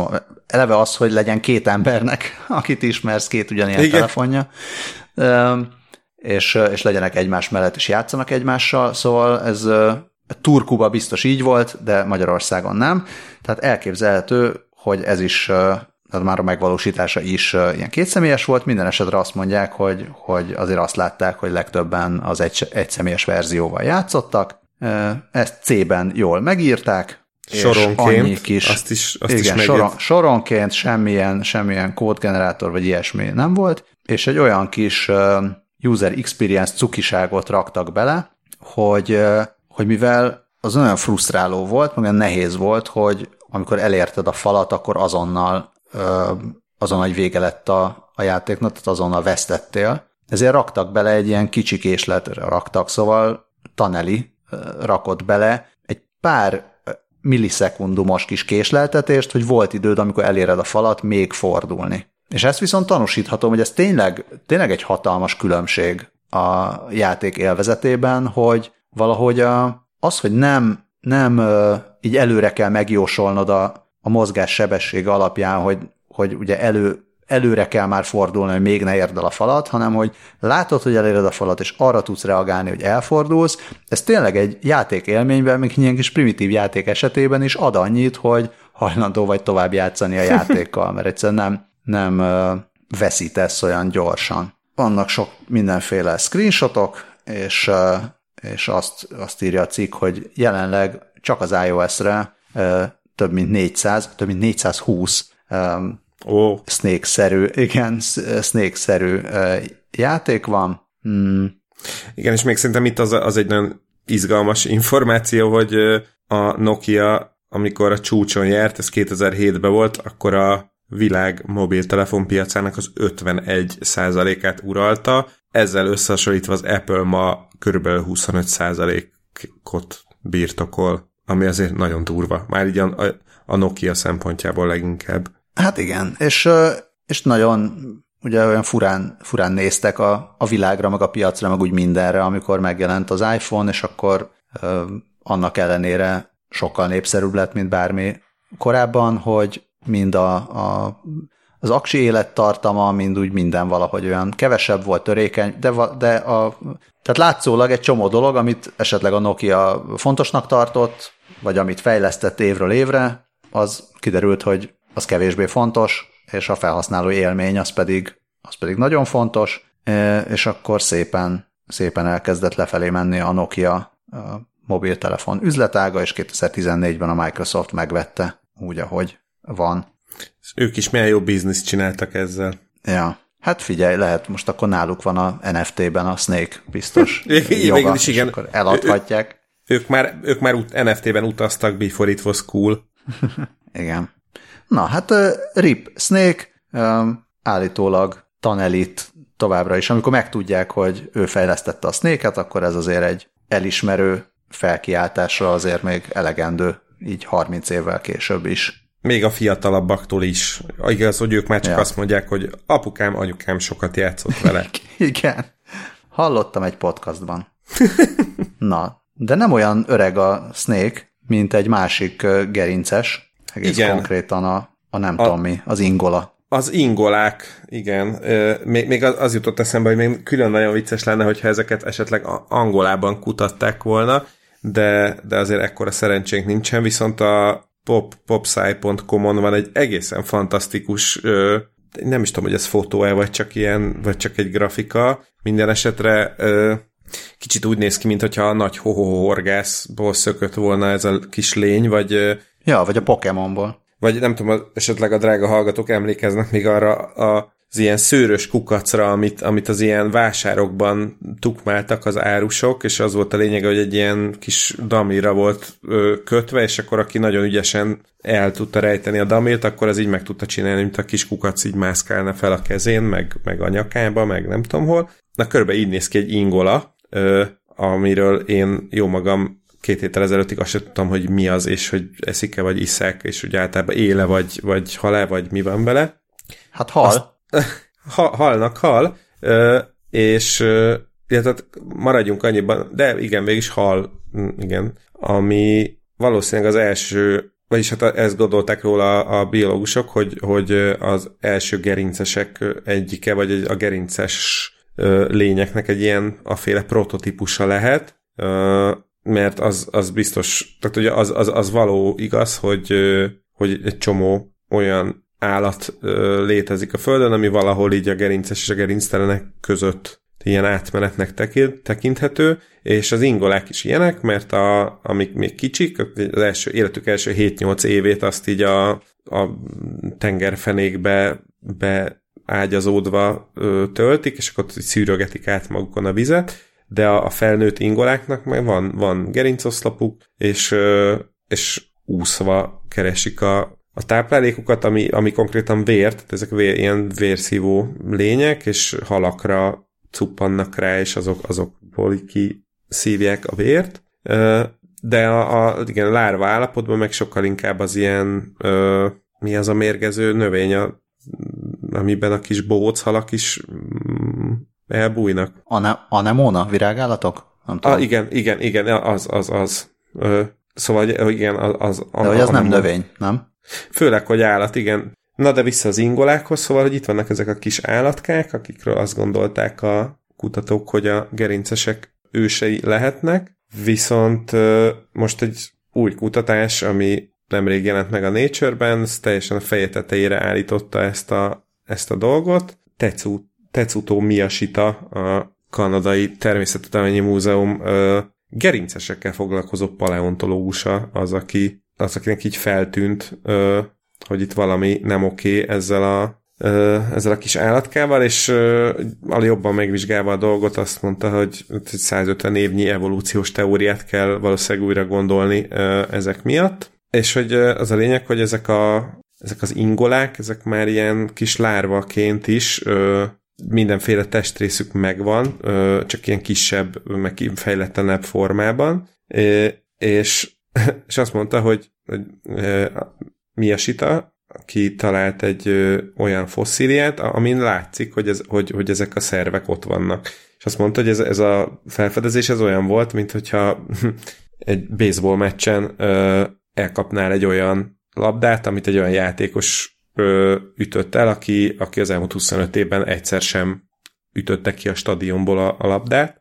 Mondjuk ezt nem teljesen értem ezt a hasonlatot, de Miyashita nagy rajongója a baseballnak, úgyhogy valószínűleg ezért mondott ilyeneket. E, fordítsuk, lényeg... le, fordítsuk le focira elvégre. Ez egy magyar podcast. Hú, akkor abban viszont te segíts, mert én a focihoz tök hülye vagyok. Tehát... Mire fordítsuk le, hogy mindenki értse? Közbeszerzés nyerésre? Nem, nem, nem tudom. Mo- mo- mo- mondd, el, mondd el focistául, aztán majd én is megértem, hogy, hogy akkor itt mi volt, micsoda. Nem tudom, hát valami izé, valami totósat, hogy nem tudom. Megjátszott, ja, izé... megjátszott, megjátszott tipmixen, hogy a kapus rúg egy mesterhármast. Aha, ja, és, és bejön. Akkor, és bejön. Uh-huh. Jó, jó, jó, jó, így, így oké. Okay. Uh, na, és akkor a lényeg az, hogy össze-vissza vizsgálgatták a kis ingolákat, és aztán uh, arra jutottak ezek a derék kutatók, hogy a, a kizárható, hogy ezekből fejlődtek volna ki a legkorábbi gerinces állatok. És akkor most mi van?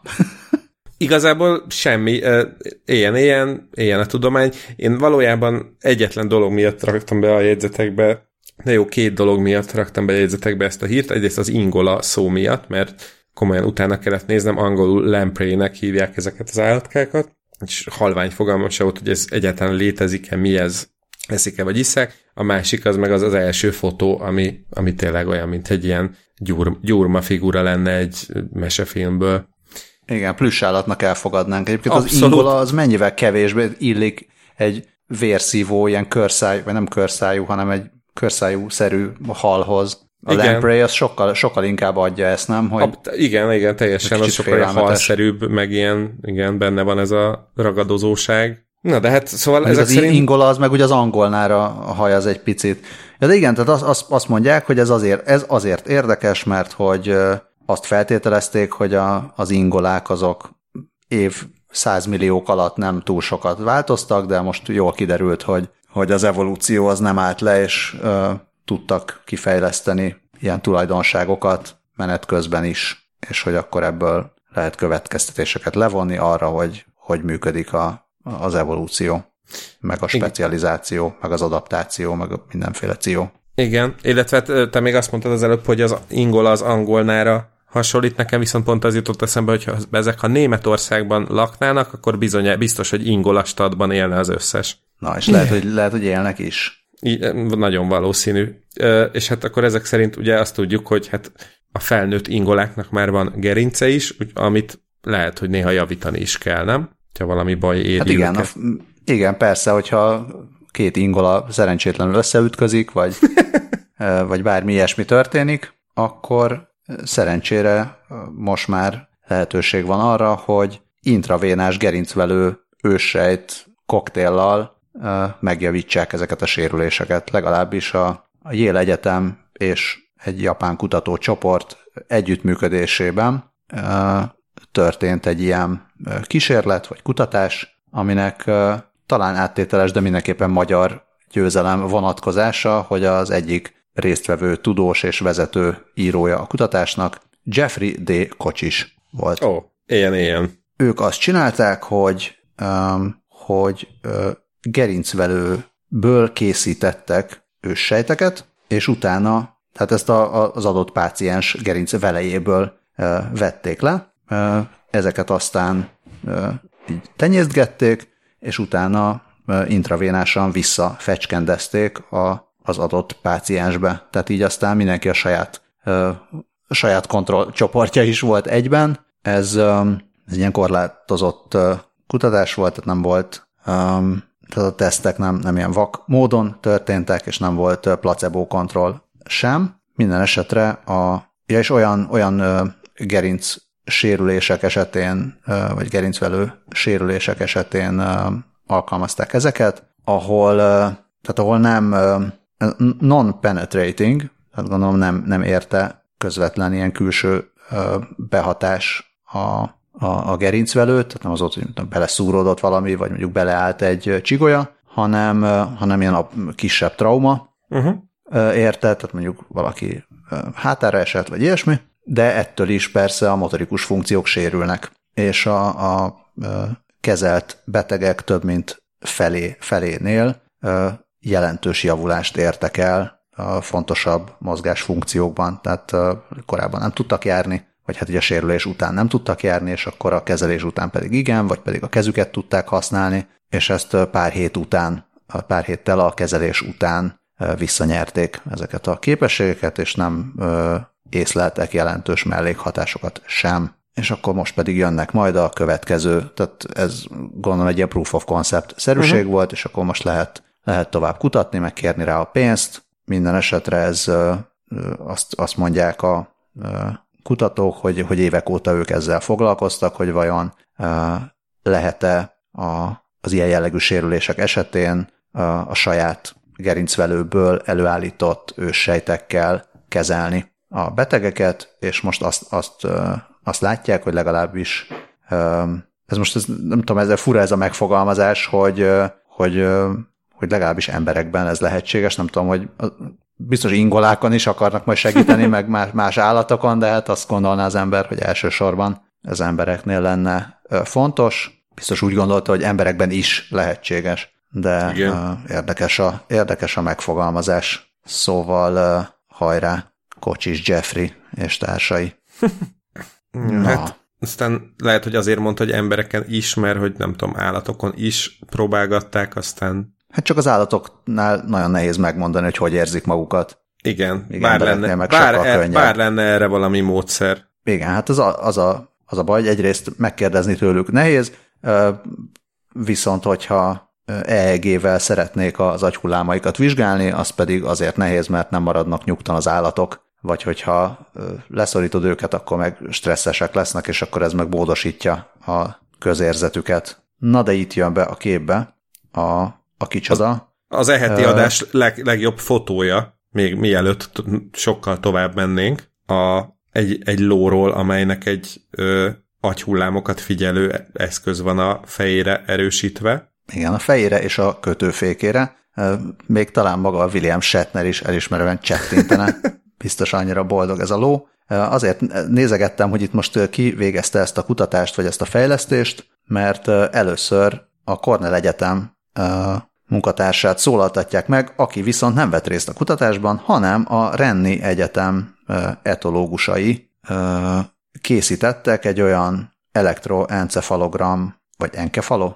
Enkefaló biztos, uh-huh. ugye? Enke. Elektroenkefalogram uh, gépet, amit, uh, amit egy ilyen mobil felszíjazható készségre szereltek rá, és így, hát ugye azért, nem, azért, azért nehéz ezt így mobil módon megcsinálni, mert hogy ezeknek úgy helyben kell maradniuk. Uh-huh. Tehát nem olyan, most rárakod a nyakörvet, és akkor tök jó, hanem, hanem, uh, hanem valahogy úgy kéne ezt uh, uh, átalakítani a különböző fejformájú állatokra, hogy ez helyben maradjon akkor is, amikor, amikor mozog, vagy éppen alszik az állat. És uh, először, ez vicces, hogy általában ugye azt szokták csinálni, hogy állatokon kísérleteznek, és akkor utána átmennek emberekre. Na most itt pont fordítva történt, tehát először a, a Renni csapat, uh, Martine Hausberger és Hugo Cusillas, uh, neurofizikusok és uh, etológusok, uh, emberekre készítettek először uh, ilyen E E G fejpántokat, amik uh,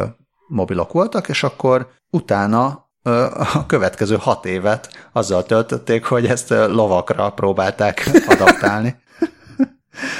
um, ami hát egyfelől ugye nehezebb, mert a lónak nagy a feje, meg más formája van, másrészt könnyebb, mert a, az emberi E E G az, az több tucat, vagy akár több száz elektródából állhat. A lovakra elegendő, hú, mekkora ilyen low burn van itt, szóval hogy a, a lóra elég négy elektróda, mert, mert csak ilyen barack méretű agyuk van. Úgyhogy... Na, tessék! Szegény lovak.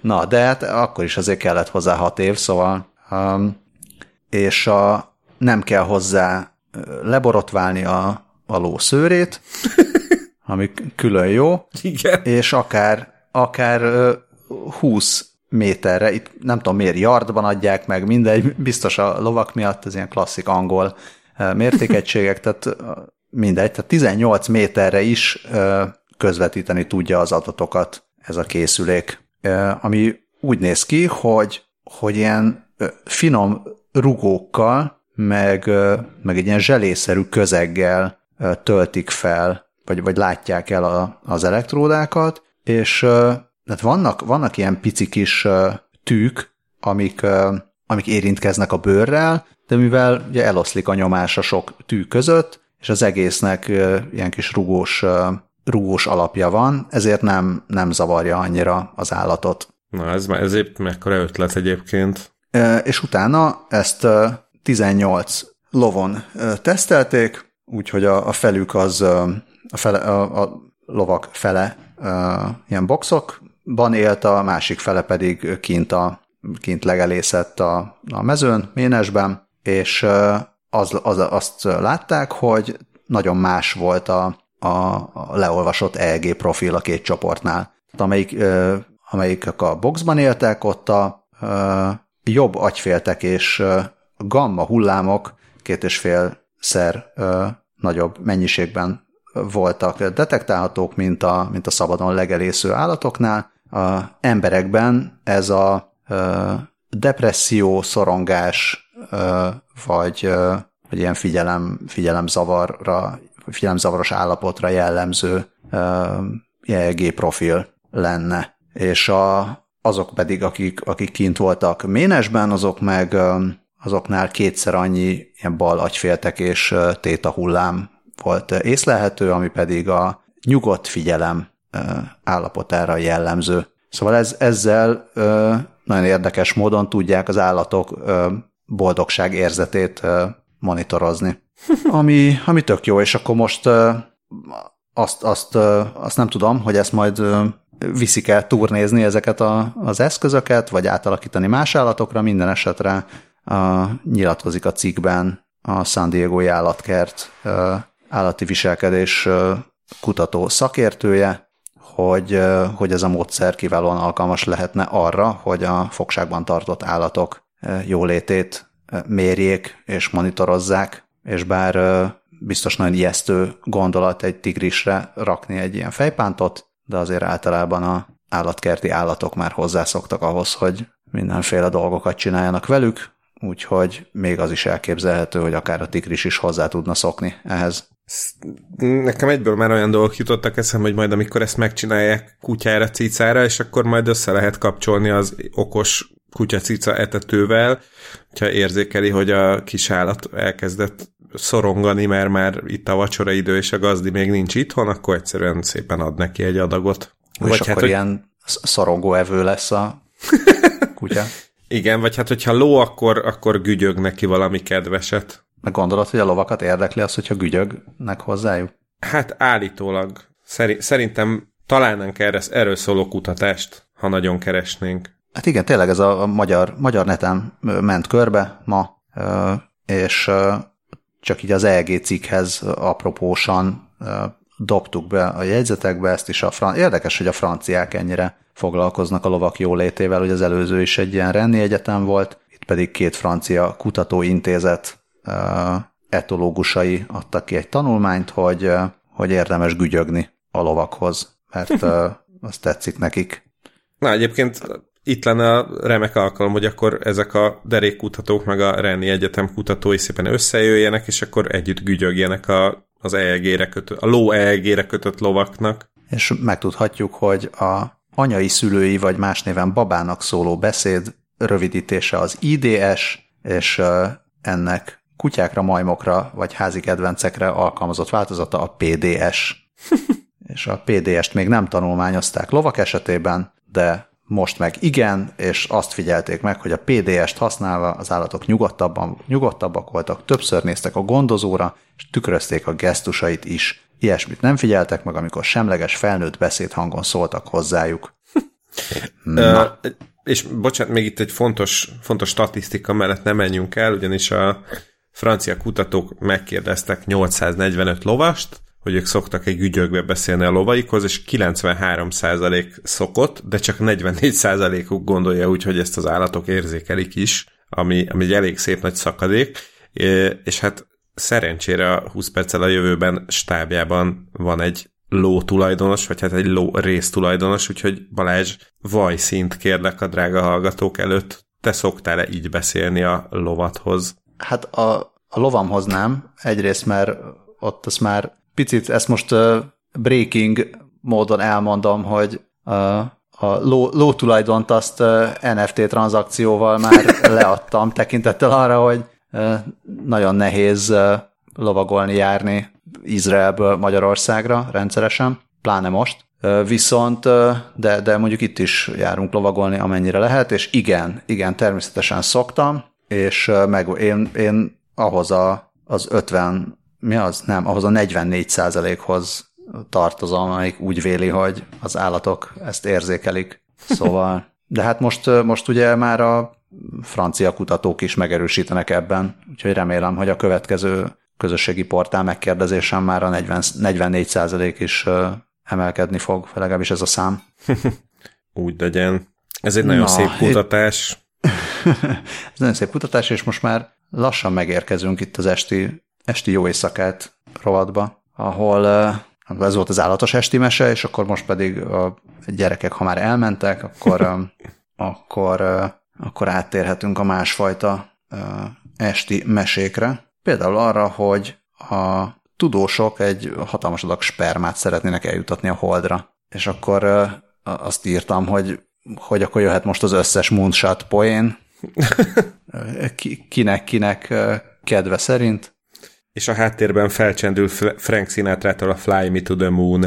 Igen. Ezt a Vice dot com-on olvastam, ezt a cikket, a, hát ezt egy modern, modern bárkaként apostrofálják ezt a projektet, melynek keretében a Holdon, Holdon lévő, hát úgynevezett ilyen láva, láva csövekbe. Láva kürtő talán. Láva kürtő, jaj, de szépen mondtad. Szóval igen, a tehát a Hold felszíne az eléggé rendesen pöttyözött a különböző becsapódási kráterekkel, meg hát ha lávakürtő, akkor az ez korábbi ilyen vulkanikus aktivitás nyomai. Szóval vannak ilyen kis barlangok, meg, igen, igen. meg, meg mélyedések, amik nyolcvan-száz méter mélyek, és ott viszonylag stabil a hőmérséklet, ami nagyon alacsony, tehát védett a külső behatásoktól, és arra gondolnak, hogy mint egy ilyen ö, ö, katasztrofális ö, eseményekre felkészülve ott lehetne létrehozni egy szuperbiztos ö, sperma és petesejt bankot ö, arra az esetre, hogyha netán az emberiség jelentős része kipusztulna, és akkor erre szükség lenne. Mint, ja igen, azt is írják itt az elején, mint a svalbardi mag, magtrezor, csak növények helyett emberi magvakkal. Igen, hát ugye időnként, időnként azért történnek ilyen események a Föld történetében, amikor kipusztul a az élőfajok hetven-nyolcvan-kilencven százaléka valószínűleg a, és általában mondjuk nem a, nem a nagyobb méretű emlősök szokták ezeket túlélni, meg úgy általában nem a, nem a nagyobb méretű állatok, tehát de tényleg, hogyha itt valami szupervulkán, vagy szuperaszteroida, vagy közepes aszteroida, vagy kis aszteroida becsapódik, és akkor jön egy ezer éves rossz idő, akkor, akkor elképzelhető, hogy nagyon kevesen éljük azt túl, még talán Elon Musk sem tud gyorsan elmenekülni a Marsra, de hogyha valahány ember még megmarad, és esetleg a holdutazás lehetősége is megmarad, szóval van, van egy pár ilyen uh, nagy ha, de akkor mégiscsak a, az emberi faj diverzitása az legyen biztosítva azáltal, hogy jó sok spermát és petesejtet elhelyeznek a holdon. Nagyon ambiciózus vállalkozás, különösen, hogy ahogy látom, egészen különös technológiát használnának a matéria mozgatásához, mert hogy olyan hideg lenne ott errefelé, hogy hát az már eleve kizárt, hogy emberek bemászkáljanak ebbe a spermabankba, tehát ez mindenképpen robotok kellenének, viszont még azoknak is olyan hideg van, hogy azok is ott lefagynának, szó szerint, vagy legalábbis meghibásodnának, ezért olyan robotokat javasolnak, amik kvantumlevitációval működve mozognak, anélkül, hogy hozzáérnének a talajhoz. Egyébként a kutatás vezetője, vagy hát a, ennek a tanulmánynak a vezető írója, azt úgy hívják, hogy Tanga. Lazán kapcsolódik. Teljesen, teljesen móriczkás szintre érkeztünk most már, de de annyira nem, mint a Vice uh, újságírója, aki azzal zárja a cikkét, hogy uh, milyen csodálatos lesz majd, amikor egy napon felnézünk az égre, uh, megcsodáljuk a holdat, és kimondhatjuk, hogy hát most ezt nem mondom, mert, mert a családbarát vagyunk, de hogy, um, hogy ondó, odafönt ondó van. Uh, ondó de fönt. Szót használ. Igen. Na. Um, hm. Apropó folyadékok, vagy nem is tudom, hogy hogy, hogy vezessem át, szóval a nagy, nagy potenciálra rendelkező um, anyagok. Um, a Nova Sapiens ír arról, hogy a holdon elhelyezett sperma mellett mi lehet a legfontosabb üzemanyag belátható időn belül. És uh, ismét szeretném, a, amellett, hogy, hogy egyik kezemmel üdvözlöm a Nova Sapiens, mint az érdekes hírek tárhelyét, a másik kezemmel pedig az öklömet rázom a minden lehetséges ilyen cookie consent és pop-up és ne távozz üres kézzel, és biztos, hogy be akarod zárni, meg hasonló felugró, bízbaszt kiszolgáló ilyen weboldala miatt. Ezt el fogom juttatni a szerkesztőségbe, ezt a hírt, vagy ezt a javaslatot, és akkor maga a hír az meg arról szól, hogy egy alternatív hidrogénes, hidrogén üzemanyag megoldást fejleszgetnek. Ugye hát a hidrogén ez tök jó sok szempontból, mert tiszta, meg sok van belőle, és hasonló, viszont egy csomó probléma van vele, mert nagy nyomáson kellene tárolni, meg baromi robbanás veszélyes lenne, hogyha ezt mondjuk járművekben használnák a tiszta hidrogéngáz formájában. Most viszont úgynevezett energiapasztát csináltak, ami így hidrogénes alternatív megoldás. Ö, energiakrémnek is lehet nevezni. Lényeg az, hogy egy ilyen szürke, ilyen kenősszerű anyagról van szó, ami, amit a Fraunhofer intézet ö, gyártás technológiai és fejlett anyagokat kutató részlege fejlesztett ki. A Fraunhofer intézetnek köszönhető egyébként az em pé három tömörítés is, amit valószínűleg fiatalabb olvasóink már nem ismernek, de a velünk nagyjából egykorú hallgatóink meg bizonyára komoly gigabájtok, gigabájtnyi em pé hármakat tárolnak még mindig otthon. Na, az a lényeg az, hogy ők fejlesztették ki ezt a magnéziumhidridre épülő vagy alapuló ö, pasztát, ö, aminek ö, tényleg a, a fentiekkel, ö, a fentiekben említett hátrányai, ugye mármint a hidrogénnek, hogy robbanás veszélyes, meg, meg nagy nyomás kell hozzá, meg ilyesmi, ezeket, ezeket így ki, kiiktatná, és tehát például a hidrogénes autók tankolása az is külön nagy probléma lenne, mert, mert pont ezek miatt nagyon bonyolult lenne megoldani, hogy akkor a, a nagy nyomáson tárolt, nagyon hideg hidrogént, az hogy, hogy lehet eleve úgy szállítani, hogy az biztonságos legyen, de, és pláne még egy, egyik helyről áttöltögetni a másikba, szóval ez, ez nagyon bonyolult lenne, viszont ez a PowerPaste-hez azt csinálták a Fraunhofer intézet kutatói, hogy fogták a magnéziumot, ami szintén egy nagyon könnyen hozzáférhető alapanyag, és ezt hidrogénnel reagáltatva magnézium hidrid, hidridet állítottak elő, és ezután egy észtert és egy fémsót adnak ehhez a hidridhez, és ebből létrejön ez az üzemanyagként használható termék. A, a, ezt pedig egy ilyen kazetta, vagy ilyen, ilyen tonerpatronszerű tokba ö, helyezik, és ezt a, ezt, ezt a pasztát adagolja ki a, ö, az autónak az ilyen üzemanyag feldolgozó vagy ellátó rendszere, ö, és ehhez a pasztához csak vizet kell adni, és akkor olyan mennyiségű hidrogéngáz keletkezik, ami amivel már meghajtható egy, egy autó, és működő, működtethető egy ilyen üzemanyagcellás rendszer. Ö, és ráadásul ennek a hidrogénnek az egyik fele a, víz, a hozzáadott vízből származik, úgyhogy ö, tényleg ez egy nagyon könnyen beszerezhető alapanyagokból ö, működőképes meghajtó rendszert lehetne létrehozni, ö, és akkor tényleg utána a tankolás is csak úgy néz neki, hogy a régi patront kipattintod, be, bepattintod az újat, feltöltöd a víztartályt vízzel, és már mehetsz is tovább.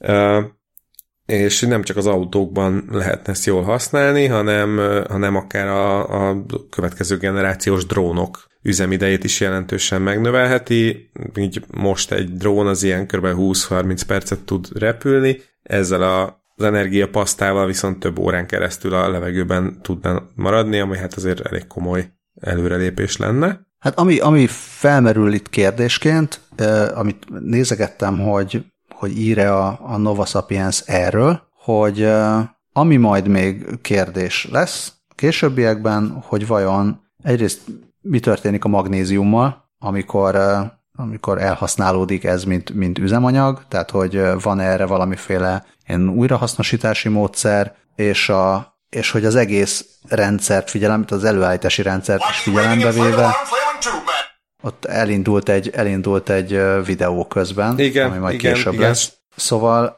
figyelembe veszik-e a, azt, hogy, hogy az előállításhoz, paszta előállításához mennyi energia kell, mennyi, tehát ahhoz is kell ugye a nyomá, azt a nyomást elő kell állítani, azt a hőmérsékletet elő, elő kell állítani, ehhez mind, mind energia kell. Tehát, hogy vajon mindezt egybevéve is uh, annyira uh, hatékony-e ez a paszta, de persze tök jónak tűnik, tehát hogy a, én most pont a New Atlason olvasom, uh, csak hogy ezek a, ezek a számítások egyelőre még, még nincsenek, nincsenek meg, jól megkérdezték, és akkor majd biztos a kutatók erre válaszolnak, de hát egyelőre, ha jól értem, akkor ez most még nem a, nem a skálázott verzió nagyüzemi mennyiségben, hanem, hanem, uh, hanem egy ilyen teszt. Igen, viszont tesztfutam, a, vagy tesztüzem. A, a szokásos ö, tudományos bullshit helyett, hogy nem azt mondja a Fraunhofer intézet, hogy akkor most még nagyon sok pénz kéne, hogy tovább tudjuk vizsgálni ezt a dolgot, hanem ők cse- cselekszenek is, hogy már, már idén ö, megépülhet ö, egy kis üzem, ahol ezt a PowerPaste nevű m- trutyit elkezdik gyártani. A tervek szerint évente kb. négy tonnányi ilyen cuccot fognak tudni előállítani, és ez már arra elég lesz, hogy megfelelő éles körülmények között alaposan le tudják ezt tesztelni, úgyhogy azt írja Nova Sapiens, hogy a széleskörű piaci bevezetésre egy pár évet még biztosan várni kell, de talán nem olyan sokat, mint, mint mondjuk eleve a hidrogénes hajtás, ugye az már néhány évtizede itt, itt lebeg. És majd biztos az lesz, hogy a nagyon gazdagok a Ferrari-ban majd nem ezt a csúnya szürkét, hanem majd pirosat tudnak tölteni. Design hidrogént, design pasztát. Igen. Hát a nagyon gazdagok, ö, nem, nem fogom tudni átkötni a következőre. Megpróbáltam, és már ugyan a, az esti műsorsában vagyunk, de a izé, rádióbarát verzióban ez, ez átköthetetlen, úgyhogy légy szíves, Balázs, mesélj az óriási vibrátorokról. Jó, hát annyira, annyira az egyébként nem, annyira még nem esti, hogy, hogy, hogy vibrátorról, mint vibrátorról beszéljünk, csak a, a formailag. A szélerőművek jövője az, az valóban az óriás vibrátorok lehetnek, amit a Reddit közönsége Skybreaker-nek nevezett el, ezzel elvéve a munkánkat. A Gizmodon láttam ezt a sztorit, hogy egy újfajta, tehát a, a, ezeken a, vannak ezek a ilyen nagy propellerek, amik, ezek a szélturbinák, amik Donald Trump és mások szerint megölik a madarakat, meg ilyenek, meg, meg nem tudom, biztos egyéb dolgokat is okoznak, szóval ugye a szélerőmű az manapság így néz ki, hogy ott van a nagy ilyen forgó propellerszerű turbina, és ehhez képest a Gizmodo cikkében egy, nem is tudom, egy ilyen tíz méteres fehér lengedező vibrátor látható, ami állítólag szintén tartalmaz egy, egy, egy ilyen szélgenerátort, ami a ilyen vibrációs, vagy rezonanciás, vagy valami nem is tudom mi, milyen elven működik, tehát ugyanúgy a szélből képes energiát generálni. Ja nem, nem, bocsánat, nem tíz méter, tíz láb, tehát három méter. Uh-huh.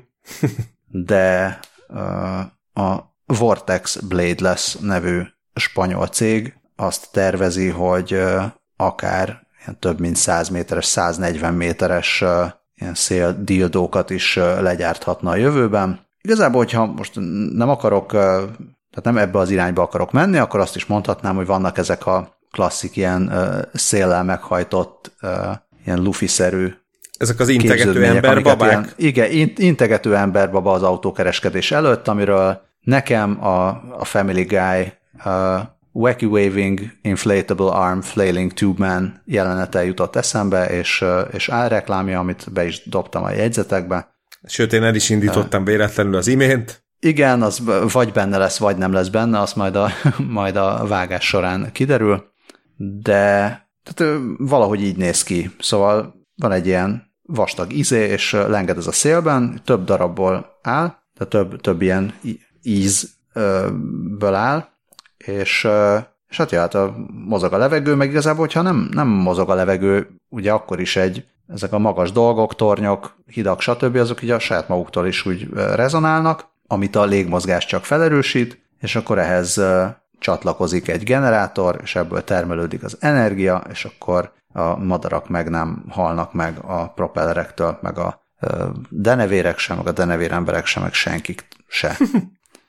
Egyelőre még azért olyan rendkívül sok energiát ez a próbaeszköz nem termel, de, de az a terv, hogy egy, már ez az ilyen száz-száznegyven méteres változat, az akár egy megawattos teljesítményű is lehetne. Nem tudom mennyi idő alatt egy megawatt, de hogy akár több száz otthon energiaellátását is tudná biztosítani. Hát jelenleg partnereket keresnek. Úgyhogy akinek esetleg van fölösleges több milliárd eurója, esetleg en ef té kereskedelemből, az finanszírozhatja a szélvibrátorok fejlesztését. Ilyen, ilyen. Illetve aki nem tudja, hogy hogyan közelítse meg a jövendőbeli fejlesztő partnereit, az tanácsot kérhet az á i Weirdness-től. Igen, az utóbbi idők egyik legszebb gyűjtése. Ugye már volt mindenféle ilyen csoda, amikor az á i-okkal, nem tudom, városneveket, együttesneveket, stb. Találtattak ki, és akkor most ez a legfrissebb, hogy ilyen nincsen, nincsen erre igazán jó kifejezés magyarul a pick-up line-ra, nem? Úgy van, én nekem nem jut eszembe. Uh, szóval igen, ez ilyen ismerkedő mondatokat, vagy uh, szövegeket generáltattak uh, a gé pé té három uh, uh, segítségével, és hát ráadásul három, négy, né, négy különböző um, ilyen neurális hálózatnak is uh, megadták ugyanazokat a paramétereket, és hát szebbnél szebb megoldások jöttek ki. Ugye a Da Vinci-vel kezdték, mert az a legnagyobb és a legügyesebb, uh, és, és hát tényleg, tényleg a kicsit sajnálom, hogy ez nem, nem Valentin napra jött ki, mert, mert hát egészen fantasztikusak vannak benne. Ez a elvesztem a hangomat, mert annyira forró vagy, hogy emiatt ennyit kell üvöltenem uh, például, de, de a személyes kedvencem, amit a Da Vinci összehozott, az a, úgy nézel ki, mint Jézus, hogyha Jézus egy inas lenne egy orosz uh, uh, villában. Hashtag inas. Hashtag inas, igen, igen. Uh, aztán jött a Curie, ami egy kicsit kisebb, mint a Da Vinci, uh, viszont így ez olyan egész, nagyjából neki sikerült a legjobban, uh, vagy legalábbis azt írja az á i Weirdness, hogy a Currynek sikerült a legjobban az ilyen, ilyen nyomasztó online ismerkedő mondatokat ö, ö, imitálnia, vagy utánoznia. Ö, például, például van egy ilyen, hogy ö, olyan vagyok, mint a, a jégkrém, ö, tarthatsz egy darabig a fagyasztóban, de aztán elolvadok.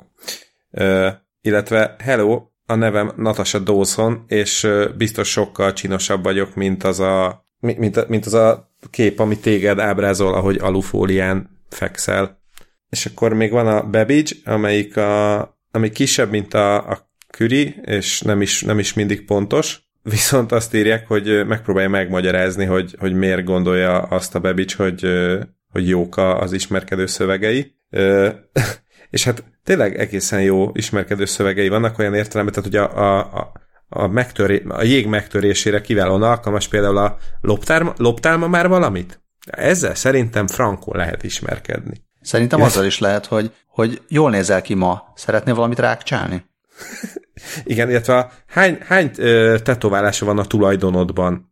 Hangsúlyosan nem arról szól a kérdés, hogy hány tetkód van, hanem hány tetkó tulajdonosa vagy, úgyhogy hát Babbage ez már az, az en ef té. Már a Babbage abszolút már az en ef té-re készült.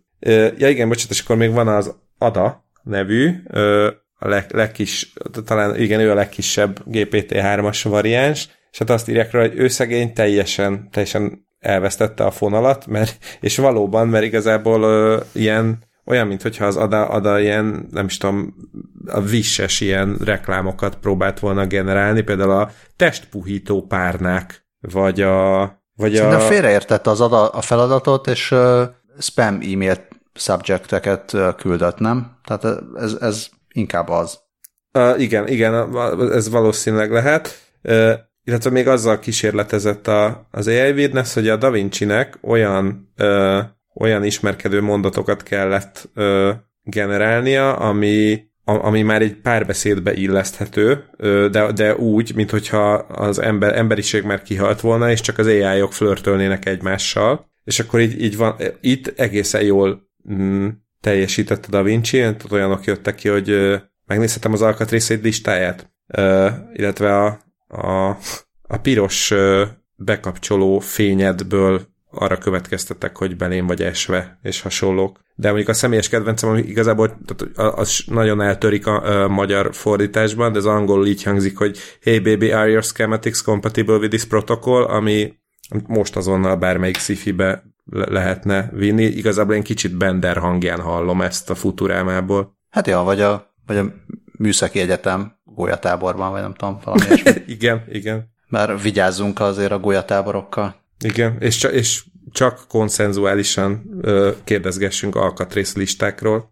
Most pont a, olvastam erről, hogy, hogy ö, valakinek volt egy ilyen appfejlesztési ötlete, vagy már, már talán le is fejlesztette azt, hogy ö, lenne egy ilyen ö, kölcsönös beleegyezést regisztráló applikáció. Biztos az ezt nem, is lehetne blockchain alapon. Az, de ez nem, nem, nem mai cucc, mert erről szerintem már beszéltünk legalább említés szintjén ö, adásban, és én nekem van egy olyan kósza emlékem, bár persze aztán ki tudja, hogy ez még a járvány előtti időkben beszéltünk róla, csak azért ugye persze ki emlékszik már, hogy a tavalyi egy évben, ami harminchárom éven keresztül tartott, mi történt, de mert, hogy, mert nekem már az rémlik, hogy már arról beszélgetünk, hogy de mi van, hogyha menet közben meggondolja magát az egyik fél, akkor így gyorsan előveszi a telefonját, és akkor áthúzza jobbról balra, vagy, vagy szóval akkor ez hogy történik?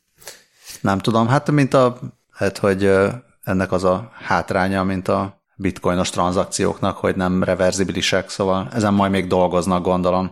Igen, igen. Viszont már az előbb, előbb volt egy kiváló átvezetésünk, vagy azt mondom, hogy már ilyen kivezetésünk, hogy apropó, amikor már egymással flörtölnek az á i-ok, mert kihalt az emberiség. A kis jó étesti mesezenét hozt, hozott nekünk Dávid, úgyhogy szerintem ezzel búcsúzhatunk is. Igen, ugye képzeljük el tényleg ezt az előző ismerkedést, megismerkedett a két robot, és aztán elmennek együtt a robot diszkóba, ahol a The Humans Are Dead című számra táncolnak, és ehhez legalább ennyire ö, riasztó videó is van, mert hogy valóban táncolnak erre a zenére a Boston Dynamics robotjai. Ö, egyébként a zene a The Humans Are Dead, a Flight of the Conchords nevű ilyen vicc együttestől származik. Tehát tényleg... Vi- hát ez a, videó, ez a videó, ez ugye megvolt, ez, egy, ez a korábbi videó, csak valaki összehekkelt ezzel, igen, a, alá, ezzel a számmal. Alávágták a zenét, de nagyon fantasztikusan csinálták, szóval tényleg nagyon jó, jó jön ki a mozgásra, és hát tényleg olyan, hogy csak a kiváló Jusz Lászlónak az egykori Kriminális című műsorából jutott eszembe egy ö, félmondat, ami úgy hangzott, hogy az áldozatban nyolcvan készúrást találtak, nyugodalmas jó éjszakát kívánok. Tehát körülbelül ez volt a reakcióm a videó láttán. Hát drága hallgatók, akkor és nyugodalmas jó éjszakát kívánunk mindenkinek, nagyon szépen köszönjük a hallgatást, az e-maileket, a minden egyebet. Szervusztok! Hello! The distant future, the year two thousand. The distant future, the year two thousand. The distant future, the distant future. It is the distant future, the year two thousand. We are robots. The world is quite different ever since the robotic uprising of the late nineties. There is no more unhappiness. Affirmative. We no longer say yes. Instead we say affirmative. Yes, affir- affirmative. Unless we know the other robot really well. There is no more unethical treatment of the elephants. Well, there's no more elephants, so... Uh, but still it's good. There's only one kind of dance, the robot. Oh, and the robo. Oh, and the robo. Two kinds of dances. But there are no more humans. Finally, robotic beings rule the world. The humans are dead. The humans are dead. We used poisonous gases, and we poisoned their asses. The humans are dead. The humans are dead. The humans are dead. They look like they're dead. It had to be done. I'll just confirm that they're dead, so that we could have fun. Affirmative. I poked one. It was dead. Their system of oppression. What did it lead to? Global robo-depression. Robots rule by people. They had so much aggression that we just had to kill them and to shut their systems down.